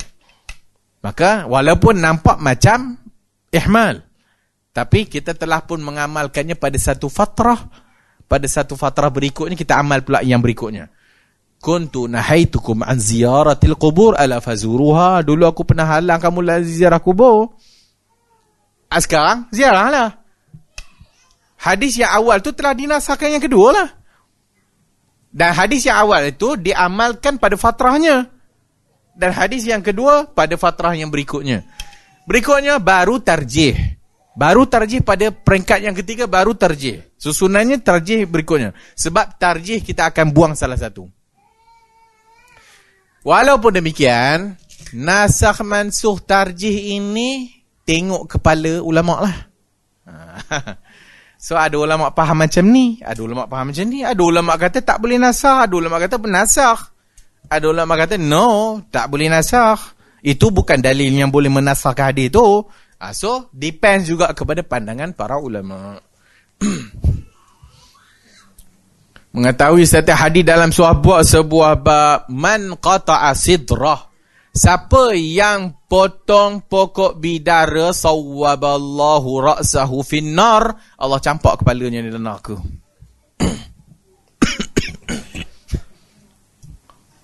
eh sorry itu uh, ini uh, setiap hadis. Okey, kalau sekiranya hadis itu sahih, dua-duanya sahih, baru boleh amalah. Disiplin sangat penting kerana kaedah berinteraksi dengan hadis berbeza mengikut statusnya. Jika sebuah hadis itu palsu atau terlalu daif, maka tidak ada nilai di sisi ulama. Kewujudannya seolah-olahnya tak wujud. Namun jika sebuah hadis itu daif ringan, maka dia boleh digunakan dalam bab fadailul a'mal, sirah dan nasihat-nasihat umum selain daripada bab akidah dan bab fiqah. Maka contohnya baru bintang Suraya. Dalam hadis ni, ma tala'a an-najmu sabahan qattu wa taqumu ahatun illa rufi'at anhum aw haffat. Tidak terbit bintang as-Suraya pada waktu pagi, dan pada sesebuah kaum ada penyakit melainkan dia akan hilang. Bila munculnya bintang ni, penyakit tu hilang. Penyakit tu akan hilang atau diberkurangan. Jika dilihat pada zahir hadis, kelihatan menunjukkan bahawa kemunculan bintang Suraya ini petanda kepada penamatan setiap penyakit. Adakah ini bermakna semua penyakit akan diangkat setelah kemunculan bintang ini? Maka jawapan untuk persoalan ini perlu dilihat daripada perspektif hadis lain. Datang hadis bawah tu. Umar, Ibn Umar, anna an-nabiy sallallahu alaihi wasallam naha an bai'i thimar hatta tazhab al-aha. Qala fasa'altu Ibn Umar, mata zalika? Qala tulu'as Suraya. Nabi kata, Nabi melarang menjual buah-buahan sehingga hilangnya musim penyakit. Osman bertanya, Ibn Umar, bilakah itu? Dia pun kata, apabila terbit bintang Suraya. Hadis ini pula menjelaskan bahawa yang dimaksudkan dengan penyakit ialah penyakit yang berkaitan dengan tanaman dan buah-buahan. Namun, terdapat hadis lain yang menunjukkan penyakit itu adalah penyakit umum. So, kalau berdasarkan hadis kedua, hadis ini melibatkan penyakit tanam-tanaman, penyakit buah-buahan. So, jangan berniaga lagi buah ni, tunggu sampai habis musim penyakit hilang. So, bila habis musim penyakit hilang ni, ah, baulah berniaga. Itu jangan berniaga buah orang busuk ataupun buah pada zaman penyakit. Ha. Riwayat ini sememangnya berkaitan bab ini. Kanatil Arab taqul al-ghasiqu suqutu Suraya wa kanatil asqam wat tawa'in taksuru 'inda wuqu'iha wa tartafi'u 'inda tulu'iha. Dahulu orang Arab mengatakan al-ghasiq ialah gugurnya bintang Suraya, dan penyakit-penyakit dan taun banyak berlaku. Ketika berlakunya bintang itu gugur, dan ia diangkat ketika bintang itu terbit. Maka riwayat ini sememangnya berkaitan bab ini, iaitu bab penyakit ni. Zahir daripada hadis lafaz ni menyebutkan bahawa Penyakit yang akan diangkat dengan kemunculan bintang itu umumlah. Apa jenis penyakit, apa jenis wabak, semua sekali. Sehingga sebagai ulama' menganggap semua penyakit akan diangkat lepas munculnya bintang ni. Tetapi pendapat yang tepat menurut majoriti ulama' ialah ia hanya berkaitan dengan penyakit tanaman dan buah-buahan saja. Ini kerana riwayat ini tidak boleh diterima dalam bab ini. Selain daripada ia adalah riwayat mauquf kepada tabi'in, dia dinilai sebagai riwayat da'if kerana Abdurrahman ibn Zaid ibn Aslam adalah perawi da'if. Maka hadith itu da'if. Oleh kerana hadith itu da'if, maka kekal kepada pandangan yang awal tadi, iaitu penyakit yang hanya berkaitan penyakit pokok atau penyakit buah-buahan dan tanam-tanaman. Tidak melibatkan semua penyakit. Kerana apa? Kerana hadith yang menyatakan umum keumuman penyakit adalah problem. Satu mauquf, yang kedua daif. Mauquf ni tabi'in, dia tak sampai kat Nabi. Berikutnya daif disebabkan rawi yang daif. B. Hadis Nabi sallallahu alaihi wasallam mahu memuliakan Al-Mut'im ibn Adi. Jika sebuah hadis dalam bab tersebut daif ringan, maka dia boleh jadikan dalil sokongan. Kalau dia daif ringan, dia boleh jadi bab sokongan. Tambah pula, bab yang nak disokong itu, bab sirah umpamanya. Bab sirah. Satu, dengan dua syarat. Tidak berkaitan dengan menetapkan sesuatu perkara dalam akidah atau menetapkan hukum fiqah. Yang kedua, hadis daif tersebut tidak menyanggahi hadis lain yang lebih kuat daripadanya. So, ada dua syarat. Mesti pertama tak ada kaitan dalam bab halal haram. Bab hukum hakam tak boleh. Sebab hukum hakam memang hadis daif pun tak boleh pakai. Daif ringan pun tak boleh. Daif tak bercanggah dengan hadis lain yang sahih. Contoh. Lau kanal mut'imu, belum habis lagi lah. Lau kanal mut'imu ibn Adi hayyan. Kalaulah al-Mut'im ibn Adi ni masih hidup. Summa kallamani fi haula'i annatna la taraktuhum lah. Hak ni pada cerita tawanan perang Badar. So dalam tawanan perang Badar ni Nabi teringat kebaikan Mut'im ibn Adi ni. Apa dia kebaikan dia? Tak dicerita pun dalam hadis ni. Mut'im ibn Adi, kalaulah Mut'im ibn Adi yang main datang berbincang dengan aku, aku bagi. Maksudnya Nabi lepas tawanan tu. Tapi Mut'im ibn Adi dah tak ada dah, dah meninggal dah. Jelas daripada hadis bahawa Nabi sallallahu alaihi wasallam memuliakan Al-Mut'im ibn Adi. Sekejap eh. Hello. Hello. Ha, what?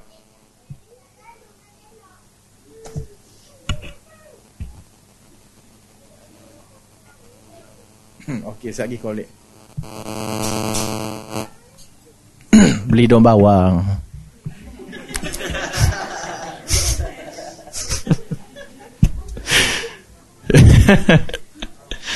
Okay, teringkas bini. Al-Mut'im bin Adi ni diceritakan dalam sirah eh? Kitabul Maghazi. So dalam Kitabul Maghazi dia ceritakan uh, kebaikan Al-Mut'im ibn Adi ni, iaitu dia menolong Nabi pada awal waktu nak mula-mula hijrah dulu awal.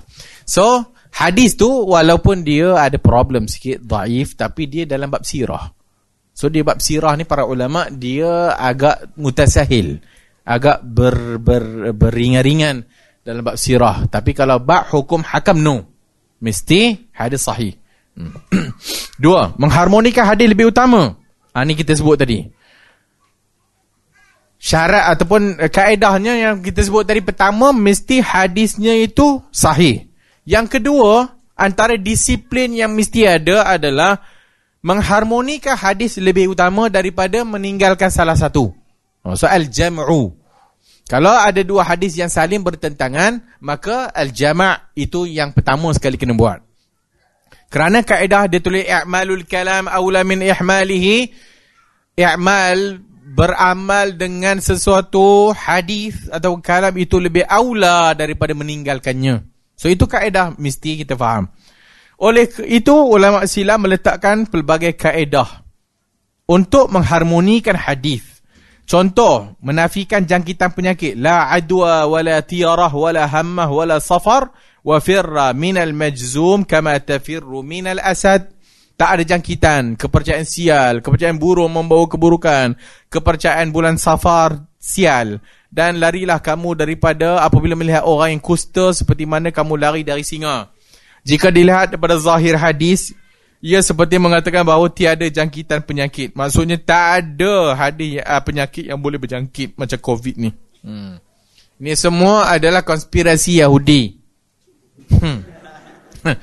Sebab Nabi dah kata dah, tak ada boleh menjangkit-jangkit. La adwa wala tiara. Tiba-tiba dia pun kena bubur status dalam Facebook. I positive COVID. Nabi kata, فَإِذَا سَمِعْتُمْ بِهِ بِالْأَرْضٍ فَلَا تَقْدَمُوا عَلَيْهِ وَإِذَا وَقَعَ بِأَرْضٍ وَأَنْتُمْ بِهَا فَلَا تَخْرُجُوا فِرَارًا مِنْهُ. Kenapa Nabi suruh kuarantin? Sebab penjangkit. Penjangkit. Kusta penjangkit. Tak percaya, pergilah tempat kusta tu, hang duduk tu. So adanya penyakit yang berjangkit. Hadis mengajar umat tentang konsep kuarantin digunakan untuk mengawal wabak sehingga hari ini. Namun jika penyakit tidak berjangkit, maka apa perlunya konsep kuarantin? Melihat kedua-dua hadis ini, ulama merumuskan bahawa sebenarnya penafian yang terdapat dalam hadis pertama bukanlah penafian terhadap jangkitan penyakit secara mutlak, tetapi ia menafikan bahawa penyakit itu berjangkit dengan sendirinya tanpa izin Allah. Maka memang penyakit boleh berjangkit dengan izin Allah dan tak berjangkit dengan izin Allah Ta'ala juga. Dalam satu keluarga, laki bini positif, anak pertama positif, anak kedua positif, anak yang kecil tiga tahun tak positif, negatif. Nak kuarantin anak kecil tu, ha? Duduk-duduk sorang-sorang tiga tahun, duduk sorang-sorang dalam bilik, eh? Jangan keluar. Mampu eh. Budak tu nak tidur dengan bapak dia. Ha, bapak sebelah, mak sebelah, dia tengah. Tak kena jangkit pun, kan? Ha, lagi. Cek negatif, negatif, negatif dengan izin Allah. Jika Allah tak izin berlaku, tak jadilah. Itu pun payah benar nak faham, kan? Tiga. Mendahulukan riwayat yang lebih sahih apabila tidak mampu untuk diharmonikan. Ini kalau tak boleh nak jamak. So, kalau tak boleh nak jamak, maka diutamakan riwayat yang lebih sahih.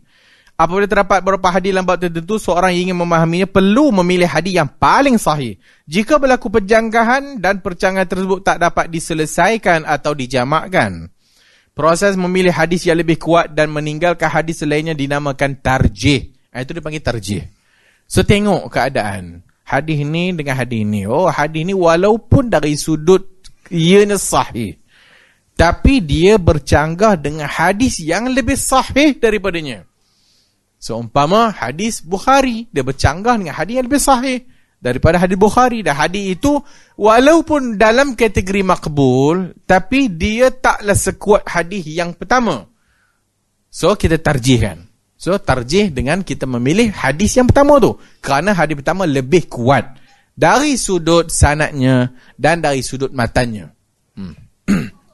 Itu kalau tak boleh dijamakkan. Kalau tak boleh dijamakkan, kita tarjih. Hmm. Faham lah? A. Cara cucian kawasan terkena air kencing. Hadis pertama. Salla a'rabiyun ma'an nabi bihazil qissah. Qala fi wa qali anin nabi sallallahu alaihi wasallam khuzu ma bala alaihi minat turab فَأَلْقُوهُ وَأَحْرِيقُوا عَلَى مَكَانِهِ مَاءً. Hadis Abu Daud. Mamat ni kencing dalam masjid. Kemudian Nabi kata, ah, korek tanah-tanah tu, korek tanah tu, buang sekali tanah-tanah tu. Kemudian baru tonggeng air. Hadis berikutnya. قَامَ أَعْرَابِيٌ فَبَالَ فِي الْمَسْجِدِ فَتَنَاوَلَهُ النَّاسِ فَقَالَ لَهُمْ النَّبِيِّ sallallahu alaihi wasallam da'uhu wa hariqu ala bawlihi sajlan min ma'in aw zanuban min ma'in fa innama bu'istum muyassirin wa lam tub'athu mu'assirin. Dalam hadis ni pula Nabi tak suruh korek tanah-tanahnya. Nabi kata hanya berpada dengan tonggeng air. Tuangkan air dekat tempat hak yang mamat tu kencing. Nah, selesai masalah. Hmm. Yang tadi korek dulu, buang kat tempat lain, kemudian baru tonggeng air. Hadis ini menyatakan proses pembersihan bagi kes ini hanya cukup dengan menuangkan air mutlak atas tanah yang terkena air kencing dan tak perlu buang tanah daripada kawasan yang terkena air kencing. Maka secara zahirnya berlaku percanggahan antara dua hadis. Ulama silam mempunyai dua pandangan dalam bab ni. Mazhab Hanafi kata kedua-dua hadis ni diterima pakai. Hmm. Manakala hadis yang mengarahkan untuk dibuang tanah di kawasan yang terkena air kencing itu jika tanah itu keras. Hmm. Itu jamak namanya. Dia jamakkan dalil. Kalau tanah tu keras, ah, korek, buang. Sebab tanah keras ni susahlah.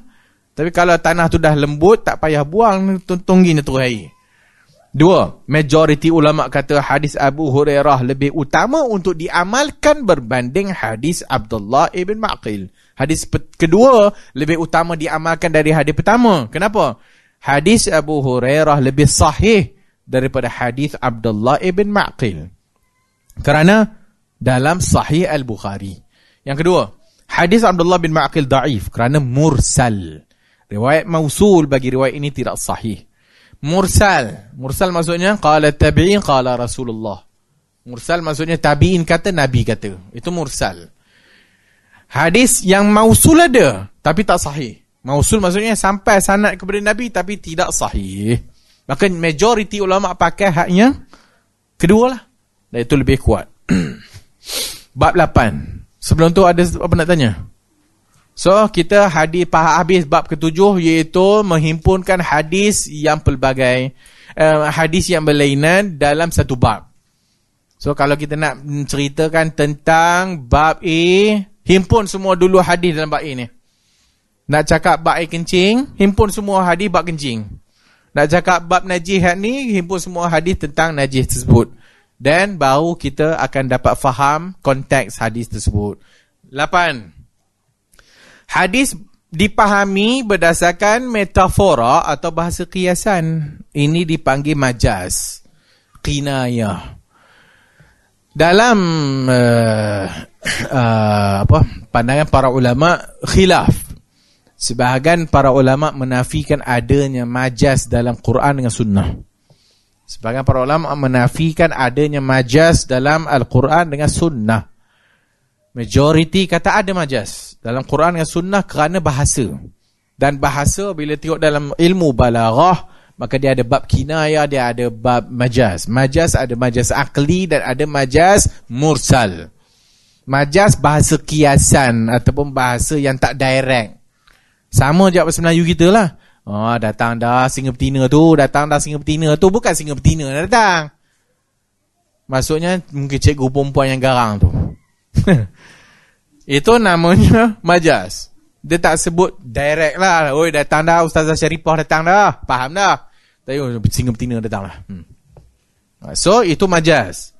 Dalam bahasa macam kita sebut eh, khilaf. Ada ulama yang tak menerima adanya majas kerana ahli bid'ah meluas sebar-luaskan ataupun meng, meng, mm, apa tanpa kaedah. Sehingga dalam bab asma' wa sifat, sehingga dalam bab nama-nama Allah dan sifat Allah dia masuk bab majas. Sebab tu dia tak terima hak ayat sifat. Sebab tu dia kata tangan kuasa, istawa, istaula, apa lagi yang lain-lain lah. Mata pengawasan dan sebagainya. Oleh kerana dia kata majas. Hmm. Oleh kerana majas, maka dia terus takwil ayat Quran. Dan terus mungkin uh, geng-geng mu'atilah menafikan sifat bagi Allah. So, hak ni Ibn Taymiyah rahimahullah, Ibn Qayyim menyatakan dengan tegas tak ada majas dalam Quran dan sunnah. Dan bagi pandangan yang majoriti atau Syafi'iyah, Hanabilah dan sebagainya menerima adanya majas dalam Quran dan sunnah kerana dia bahasa. Dan Nabi adalah orang yang fasih lughatul dhad. Nabi adalah orang paling fasih bahasa Arab. Maka sebab tu Nabi dalam percakapannya sama macam Quran. Al-Quran terjadi kepada Adi ibn Hatim. Makanlah dan minumlah hatta yatabayyana lakum al-khaytu al-abyad minal khayti al-aswadi minal fajr. Makanlah dan minumlah sehingga jelas bagi, bagi kamu benang putih daripada benang hitam. Dia pun malam hari tu, hadis Bukhari, dia ambil dua benang. Benang putih benang, dia bubuh pantai dia. Tidurlah. Tak nampak, tak keluar apa benar. Cerita kat Nabi. Atau memanglah tak keluar, bantai hang lagi besar. Bantai lagi besar bubur Benar bila? Benar nak keluar. Yang dimaksudkan fajar. Makanlah dan minumlah sehingga fajar keluarlah. Bila fajar keluar tu masuk benang putih tu fajar. Benang hitam maksudnya malam lagi lah. So kalau malam, ah, fabashiruhunna, ah, pergilah buat projek. Ha, benda makanlah. Tapi bila masuk fajar, stop. Itu pasal kiasan lah. Dan selain-selainnya lah. So, majas dia ada, uh, dalam bab ni kita ada al-kinayah. Al-kinayah ni digunakan menunjukkan makna tersirat dengan menyebutkan perkara yang melaziminya atau yang ada bersamanya.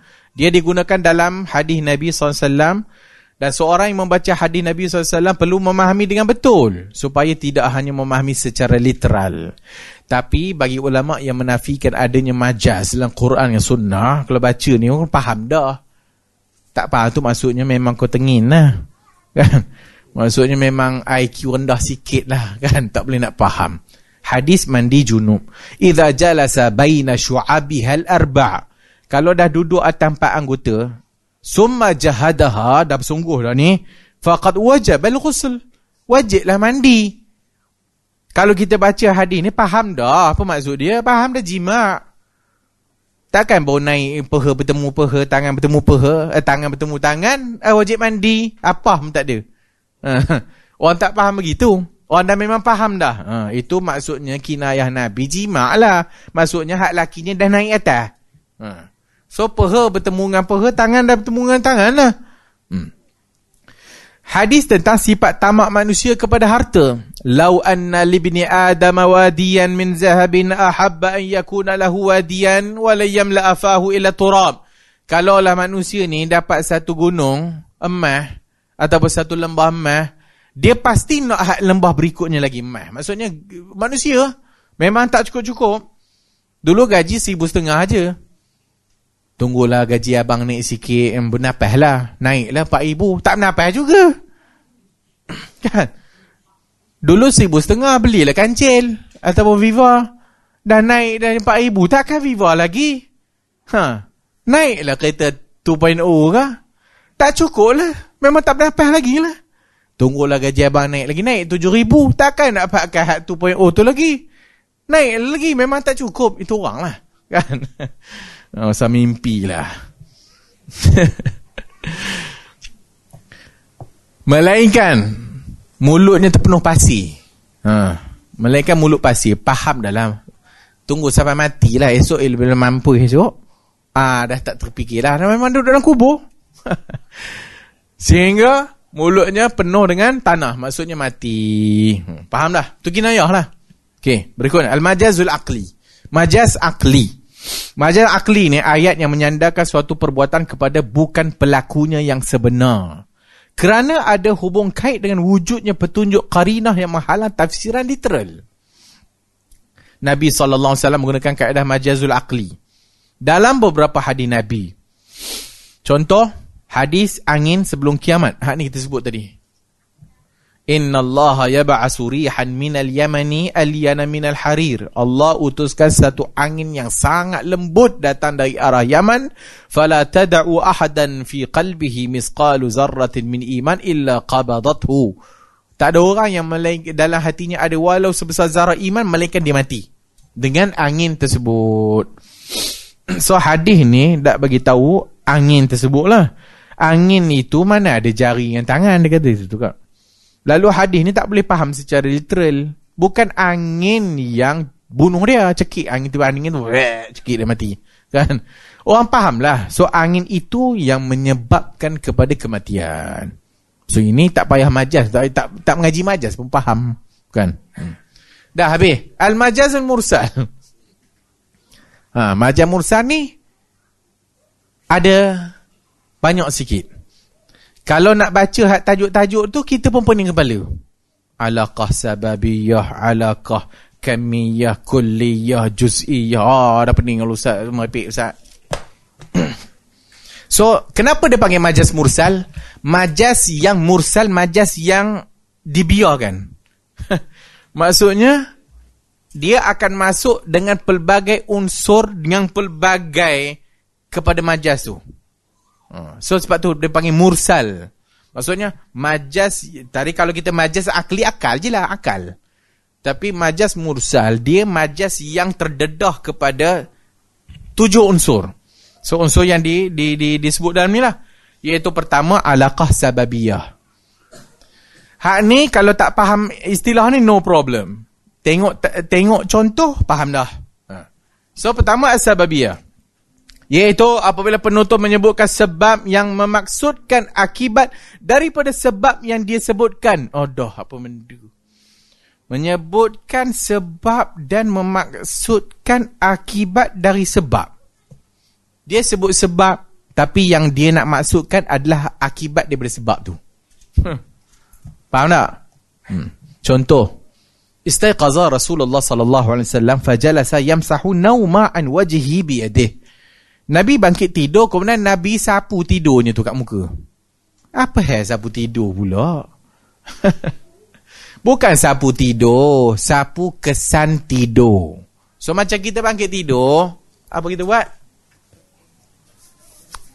Buang tek mata, buat-buat macam ni sikit.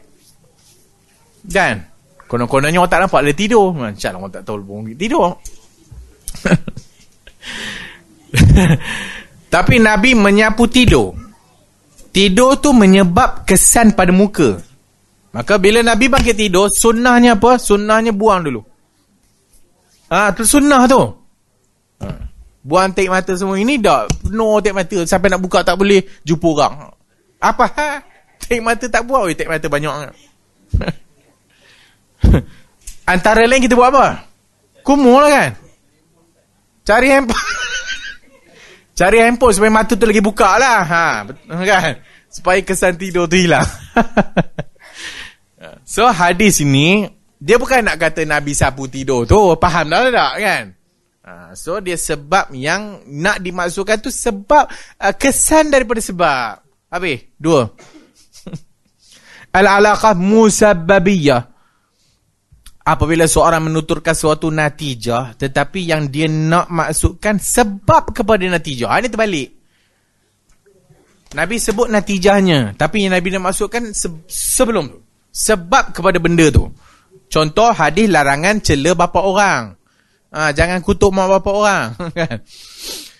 Minal kabair syatmur rajuli walidayh. Antara dosa besar itu, seseorang mencela mak bapak dia. Sahabat tanyalah, wahai Rasulullah, yashtimur rajul walidayh, ada ke orang kutuk bapak sendiri? Kan? Tapi zaman sekarang ada. Lagi teruk daripada dulu. So sahabat tanya, eh, ada ke orang kutuk bapak? Ada ke orang kutuk mak sendiri? Kan? Adalah Nabi kita. Iaitu yasubbu aba rajulin fayasubbu abahu wa yasubbu ummuhu fayasubbu ummah. Dia pergi kutuk mak bapak orang, maka orang kutuklah mak bapak dia balik. Ah, itulah mak bapak tak ajar. Apa? Mak bapak hang ni tak ajar. Ha, kan?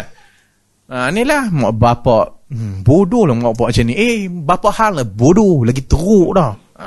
So, itu maksudnya. Maksudnya jangan kutuk bapak kita. Maksudnya janganlah pergi kutuk bapak orang. Supaya orang tak kutuk bapak kita. Allah kata jangan pergi kutuk sembahan orang kafir. Ha. Nanti dia akan mengutuk Allah tanpa ilmu. Pergi pula dekat apa nama Tok Kong tu, ha, kutuk depan dah sebelah tu kawan kita yang hak yang Buddha tu. Lepas tu pergi apalah kau sembah ni Tok Kong pelak betul lah. Ha, so eh habis tu you sembah apa? Tuhan Allah lah. Ha. Dia pun kutuk Tuhan kita. Ah, ha, itu maksud dia. So itu majas lah tu. Tapi kalau tak nama majas pun faham tak? Faham dah, kan? Tiga, yang melibatkan kamiyah kuantiti. Yang tadi melibatkan sababiyah, yang kemudian musababiyah, sebab musabab, natijah tak natijah. Yang ni, yang ketiga adalah sebab yang bersangkutan majas mursal, yang bersangkutan dengan kuantiti, bilangan. Pertama al-kulliyah, kedua juz'i. Kulli semua, juz'i separuh. Pertama, hadis tata cara Nabi solat. أن النبي صلى الله عليه وسلم كان إذا صلى فرج بين يديه حتى يبدو بياض إبطيه. Nabi ni bila dia semayang, Nabi akan renggangkan kedua tangannya sehingga terlihat putih ketiaknya. Macam mana ni? Allah. Macam ni ke? Oh, macam ni lah. Allah. Mana ada orang faham gitu dah. Dia sebut solat umum. Hak besarnya, al-kullinya solat. Tapi yang Nabi nak maksudkan sini sujud.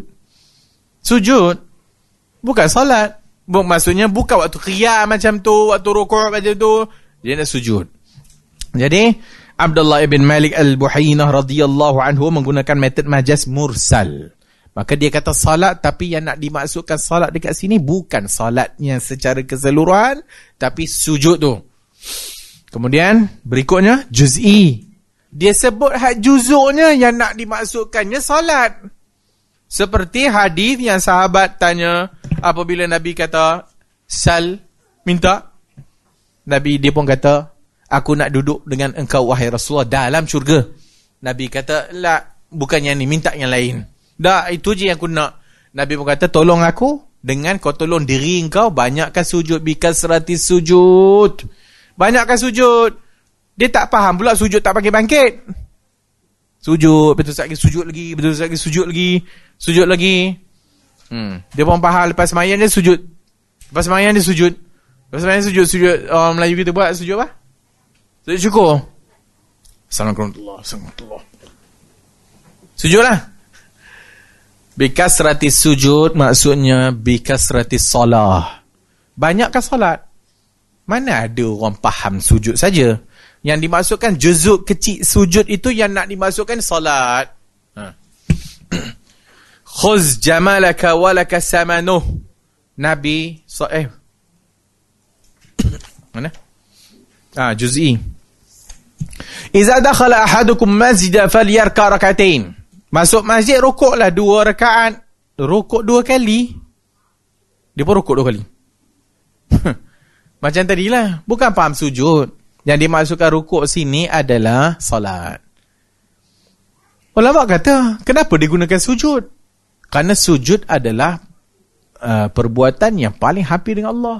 Dan sujud adalah tempat di mana dalam solat itu ada tempat yang paling utama sekali, sujudlah. Uh, so, sebab tu digunakan sujud.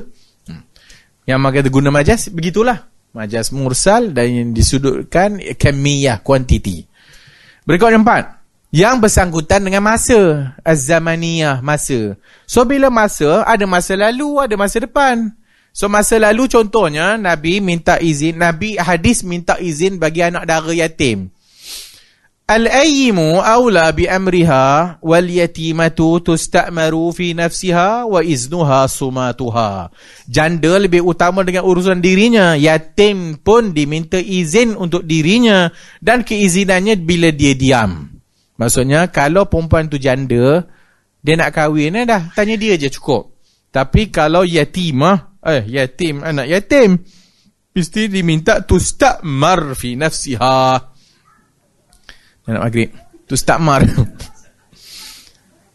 Ha, boleh-boleh. So, apa nama? Yatim yang maksud kat sini bukan anak dara yatim lah. Yatim ni waktu budak yang belum balik dipanggil yatim. Tapi Nabi bukan maksud budak kecil eh. Ha, jangan faham pula, oh maksudnya kita boleh kahwin dengan budak kecil lah. Tak. Yatimah sini merujuk kepada dulu. Dulu dia nak yatim. Ha, macam kita lah, dah berbulu habis semua, tak panggil yatim dah. Ha. Ni mamat tu, oh yatim tu. Ha. Kita merujuk dia, dia nak yatim dulu. Tapi lah, ni dia tak yatim dah lah. Ha. Jangan sampai ketua pun yatim lagi. Melainkan bapak dia yatim. Dua. Nabi beli unta. Khuz jamalaka walaka samanuh. Nabi dah beli dah. Kemudian bila Nabi nak bagi balik unta tu kat dia, Nabi bagi hadiah. Ambillah unta engkau ni dengan hadiah, dengan, dengan harga-harganya sekali. Unta tu bukan unta dia dah. Nabi dah beli dah. Itu unta Nabi. Tapi bila Nabi nak bagi hadiah kan, Nabi kita ambil unta kau. Bukanlah ambil balik unta kau ni. Bukan maksudnya unta dia. Tapi yang melibatkan sebelum. Suatu yang akan datang. Laqinu mautakum la ilallah. Talkinkan orang dah mati. Eh, dah mati nak talkin. Ha, sebab tu baca talkin atas kupok. Sebab dah mati. Mautakum kat situ merujuk kepada orang nak mati. Belum mati lagi. Nak mati. Tapi digunakan mautakum. Orang mati di kalangan kamu. Maksud orang nak mati di kalangan kamu. Ha. So, orang yang nak mati baru boleh ucap la ilaha illallah. Orang nak mati tak boleh ucap dah kan. Ha. Dua. Ganjaran salab. Man qatala qatilan lahu alaihi bayyinatun falahu salabuh. Siapa yang membunuh orang dah mati tu, maksud tentera kalau pergi bunuh mayat yang dah mati tu, dapatlah salabuh. Salabuh ni maksud apa yang ada pada anggota badan mayat tu kau boleh ambil. Takkanlah pergi bunuh lagi orang dah mati. Kan Islam tak bagi, kalau dah mati tu Islam tak bagi potong-potong kan? Tak boleh kan. Hak dia mati pergi cucuk-cucuk lagi. Nabi kata siapa yang bunuh orang mati, dah bunuh orang mati, dah mati dah. Maka dia gunakan orang mati, maksudnya siapa yang dapat bunuh tawanan ataupun orang musuh dia tu sampai dia matilah, maka dia dapatlah apa yang ada pada kau, kau ambil lah sebagai suatu ganjaran ataupun uh, uh, galakan orang nak perang. Berikutnya irfa'i awqal qatilah. Okay. Lima, makaniyah yang berdasarkan tempat. Tempat ada al-haliyah atau mahalliyah. Kita ringkaskan, inna min asyratis sa'ah.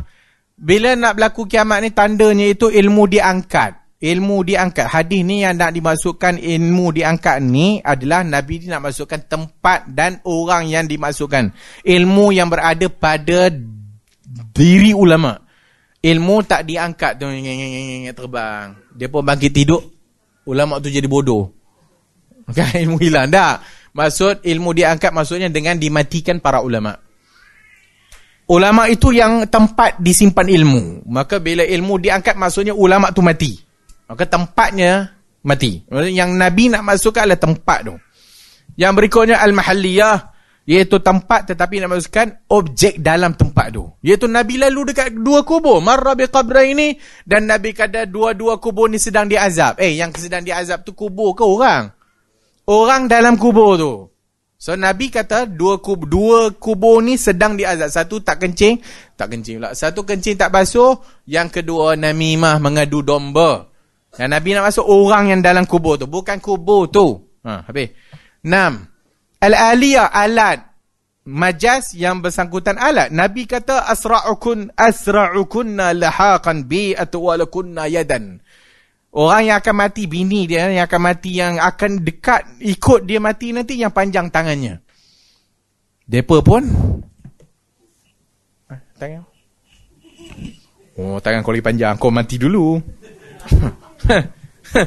So yang dimaksudkan tangan panjang kat sini, Zainab ni orang yang pemurah. Tapi orang Melayu tangan panjang pencuri. Ha. Orang Melayu baca, oh yang mati dulu ni orang yang curi dulu. Ada lah. Hadis ni, oleh kerana isteri Nabi ni, dia suka buat makanan, dia, dia sedekah. Sedekah, sedekah dia kerjanya. Panjang tangan namanya. Ha. So, panjang tangan kita, orang yang kuat mencuri. Kan? Okey, ada disiplin juga dalam memahami majas. Pertama, tak menafsirkan dengan majas, melainkan apabila ada qarinah. Ha. Ini satu benda nak beritahu. Al-aslu fil kalam alal haqiqah. Asal kalam hakikat. Melainkan ada qarinah yang kita faham daripada qarinah tu, maknanya bukan hakikat. Tapi kalau dia sebut tak ada karinah, itu hakikat dia. Itulah dia makna dia. Maka kalau kita kata, oh, singa betina datang. Karinah faham dah, tak kalah singa datang kat Baitul Salam. Ha, misalnya bini Muaz ke? Abu Muaz ke? Bini Abu Talha ke? Kan, tak tahulah. So, itu majas. Mesti ada karinah. Tiba-tiba Allah kata, Uh, Ar-Rahmanu ala arsyistawa. Allah istiwa atas arash. Oh, istawa dia seistaula. Apa karinah dia? Apa karinah yang kau nak tukar istawa kepada istaula? Ah, bal yadahu mabsutatan. Tangan Allah, yadullahi fawqa aydih, kuasa Allah. Habis? Bal yadahu, bal dua tangan Allah. Apa dia? Dua kuasa. Oi setan, iblis, kenapa kau tak nak sujud kepada Adam yang aku ciptakan biyadaya, dengan dua tanganku, tajri bi'ayunina, yang berjalan dengan mata-mata kami? Apa karinah yang nak ditukar? Melainkan memang bahasa menunjukkan demikian. Yadullahi fawqa aydihim, di samping mengisbatkan tangan Allah, dia mengisbatkan Allah bersama dengan orang Islam. Maka ada karinah. Tapi kalau dia menggunakan majas, Tak ada apa qarinah, terus jadi mu'attilah ataupun orang yang menyamakan Allah dengan makhluk, maka di situ ngarut. Qarinah daripada nas, ada qarinah daripada Quran, Al-Fatihah. Ini boleh baca sendiri, ini tak ada masalah kot. Qarinah daripada hadis. Maksudnya contoh tadi tu, Nabi salla farraja baina yadayhi hatta yabdu wa bayadu ibtayh. Ada qarinah daripada hadis, iaitu sujud. Banyak hadis lain kata Nabi bila dia sujud, oh faham dah sujud, rupanya ada qarinah. Tapi tak ada qarinah tiba-tiba, apa faham semayang-semayang ni gitu. Tapi ada qarinah sujud. Qarinah akal, akal, guna akal ada qarinah. Maka dua penghuni kubur yang disebutkan tadi, iaitu dua orang dalam kubur itu yang diazab, bukan kubur yang kena azab. Kemudian qarinah daripada realiti. Iaitu Nabi sallallahu alaihi wasallam bertasbih ketika rukuk dan sujud berdasarkan perintah Al-Quran. Tapi realitinya perintah Quran bukan hanya suruh zikir saja, banyak lain. Tapi bila disebut yata'awwalul Quran, menurut perintah Al-Quran, faham dah. Itu maksudnya qarinah yang menunjukkan uh, kepada apa yang Nabi nak sampaikan. Bukan maksudnya mesti ayat Quran tu itu saja yang disuruh. Banyak lagi suruhan-suruhan Al-Quran. Berikutnya, hadis tentang Abu Jaham.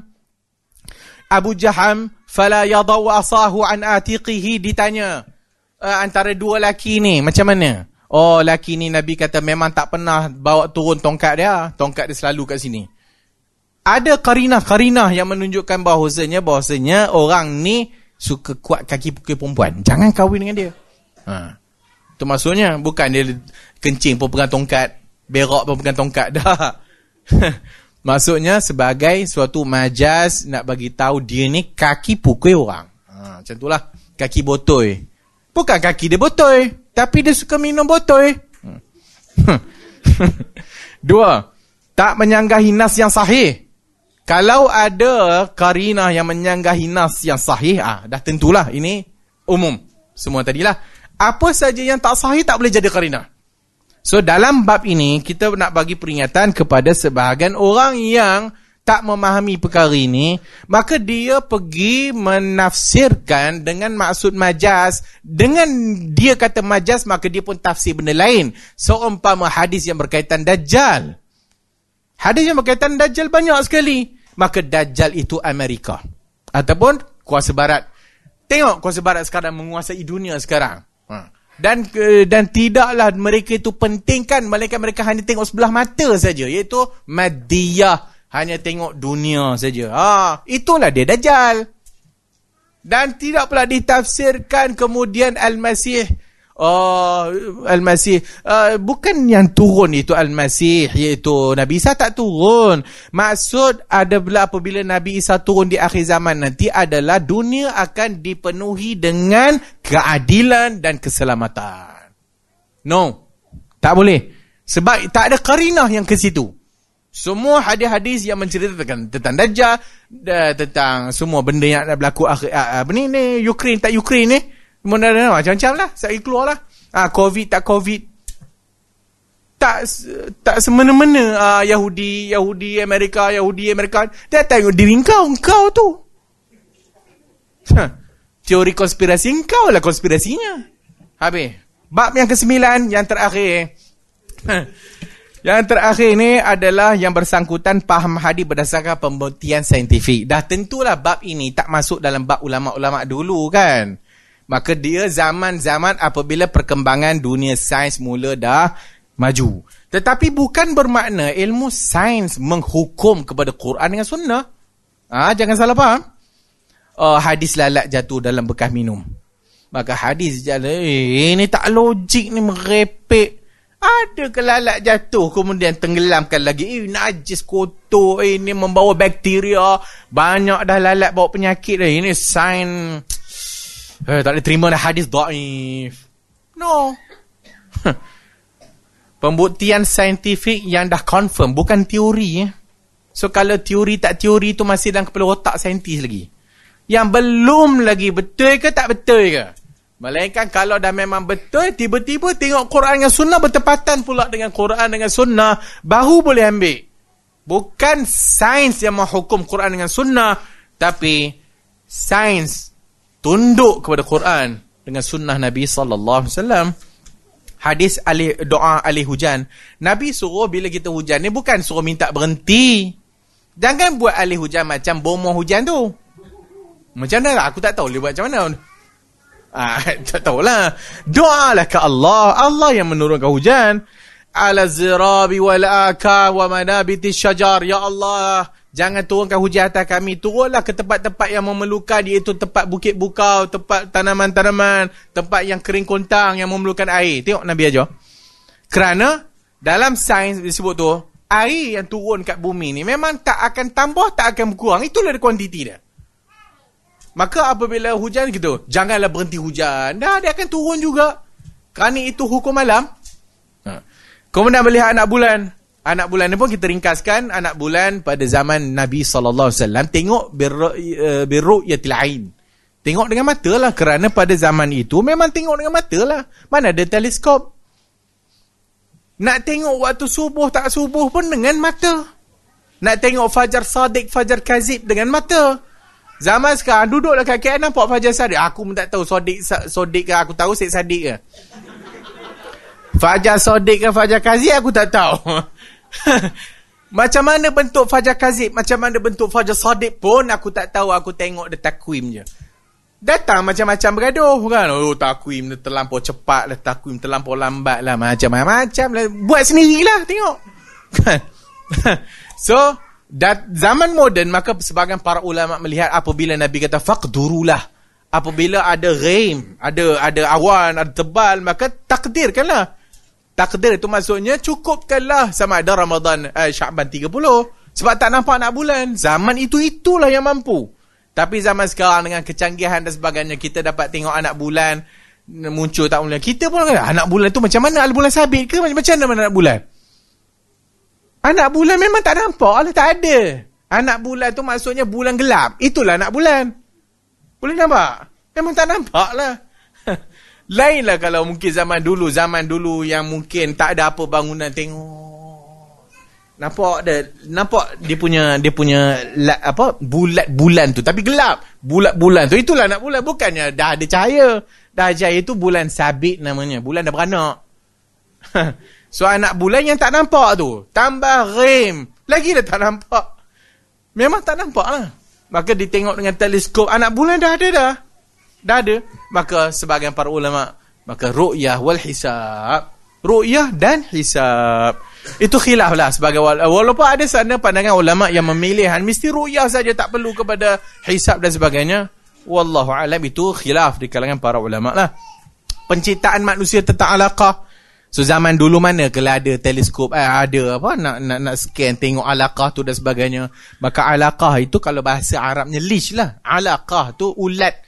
Dud, alaqah lintah tu dipanggil alaq. Alaqah digantung, pacat, alaqah lah. So alaqah tu kerjanya makan darah. Maka janin yang dipanggil alaqah, dalam bentuk alaqah dia menyedut uh, zat daripada plasenta ibu lah. Maka dia makan daripada plasenta. Itu namanya lintah. Itu namanya pacat. So dia, dia sedut. So bentuk tu dipanggil alaqah. So itu semua adalah pembuktian daripada saintifik lah. Dan macam-macam yang lain lah.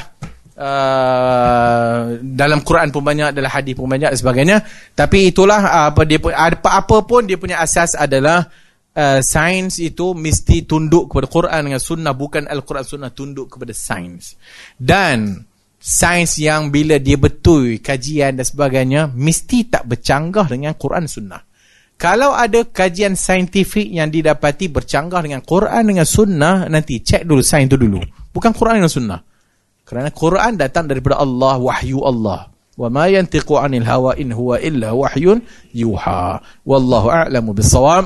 uh, Yang akhirnya, walaupun mungkin uh, sebahagian kita mungkinlah berat juga untuk uh, satu buku ni dalam satu hari. So, bacalah pelan-pelan, dem, satu bab demi satu bab. Yang paling penting adalah paling kurang hari ini kita dapat tahu bahawasanya metodologi nak faham hadis ni bukan sekadar handuk menari ramai-ramai, lepas tu hang faham hadis. Duk menari, oh, oh, oh, oh, oh, lepas tu kira pakar hadis. No. Hang datang sini, hang buat majlis tarian, majlis nyanyi-nyanyi, memang tak dapat ilmu. Al-ilmu tak dapat dengan bersenang lenang. Ilmu datang bijuhud, dengan uh, sungguh-sungguh. Tak ada dorang nyanyi-nyanyi ya na na ya na na dapat ilmu hadis. No. Ha, so ilmu memang berat. Mungkin hari ni kalau kita tak dapat faham satu buku pun, dapat satu tajuk pun, alhamdulillah, itu Allah Taala bagi. Minta ke Allah, Allahumma zidni ilman warzuqni fahman. Ya Allah, tambah ilmu dan faham, tambah kefahaman. Mudah-mudahan kita ini menjadi golongan yang memelihara agama Allah daripada tiga golongan tadi itu yang kita sebut di awal. Yanfuna anhu tahrifal ghalin, iaitu penyelewengan pokok melampau. Wa ta'wilal jahilin, penakwilan orang jahil, dan apa uh, penafsiran pokok-pokok batil. Maka inilah kerja para ulama' daripada dulu sampai sekarang. Dan itulah yang bila disebutkan pujian kepada Al-Sunnah, maka disebut hum Ashabul Hadis. Mereka adalah Ashabul Hadis. Kerana ahlul ahwa wal bid'ah, memang mereka lah yang menghancurkan Quran dengan Sunnah. Wallahu a'lamu bis-shawab.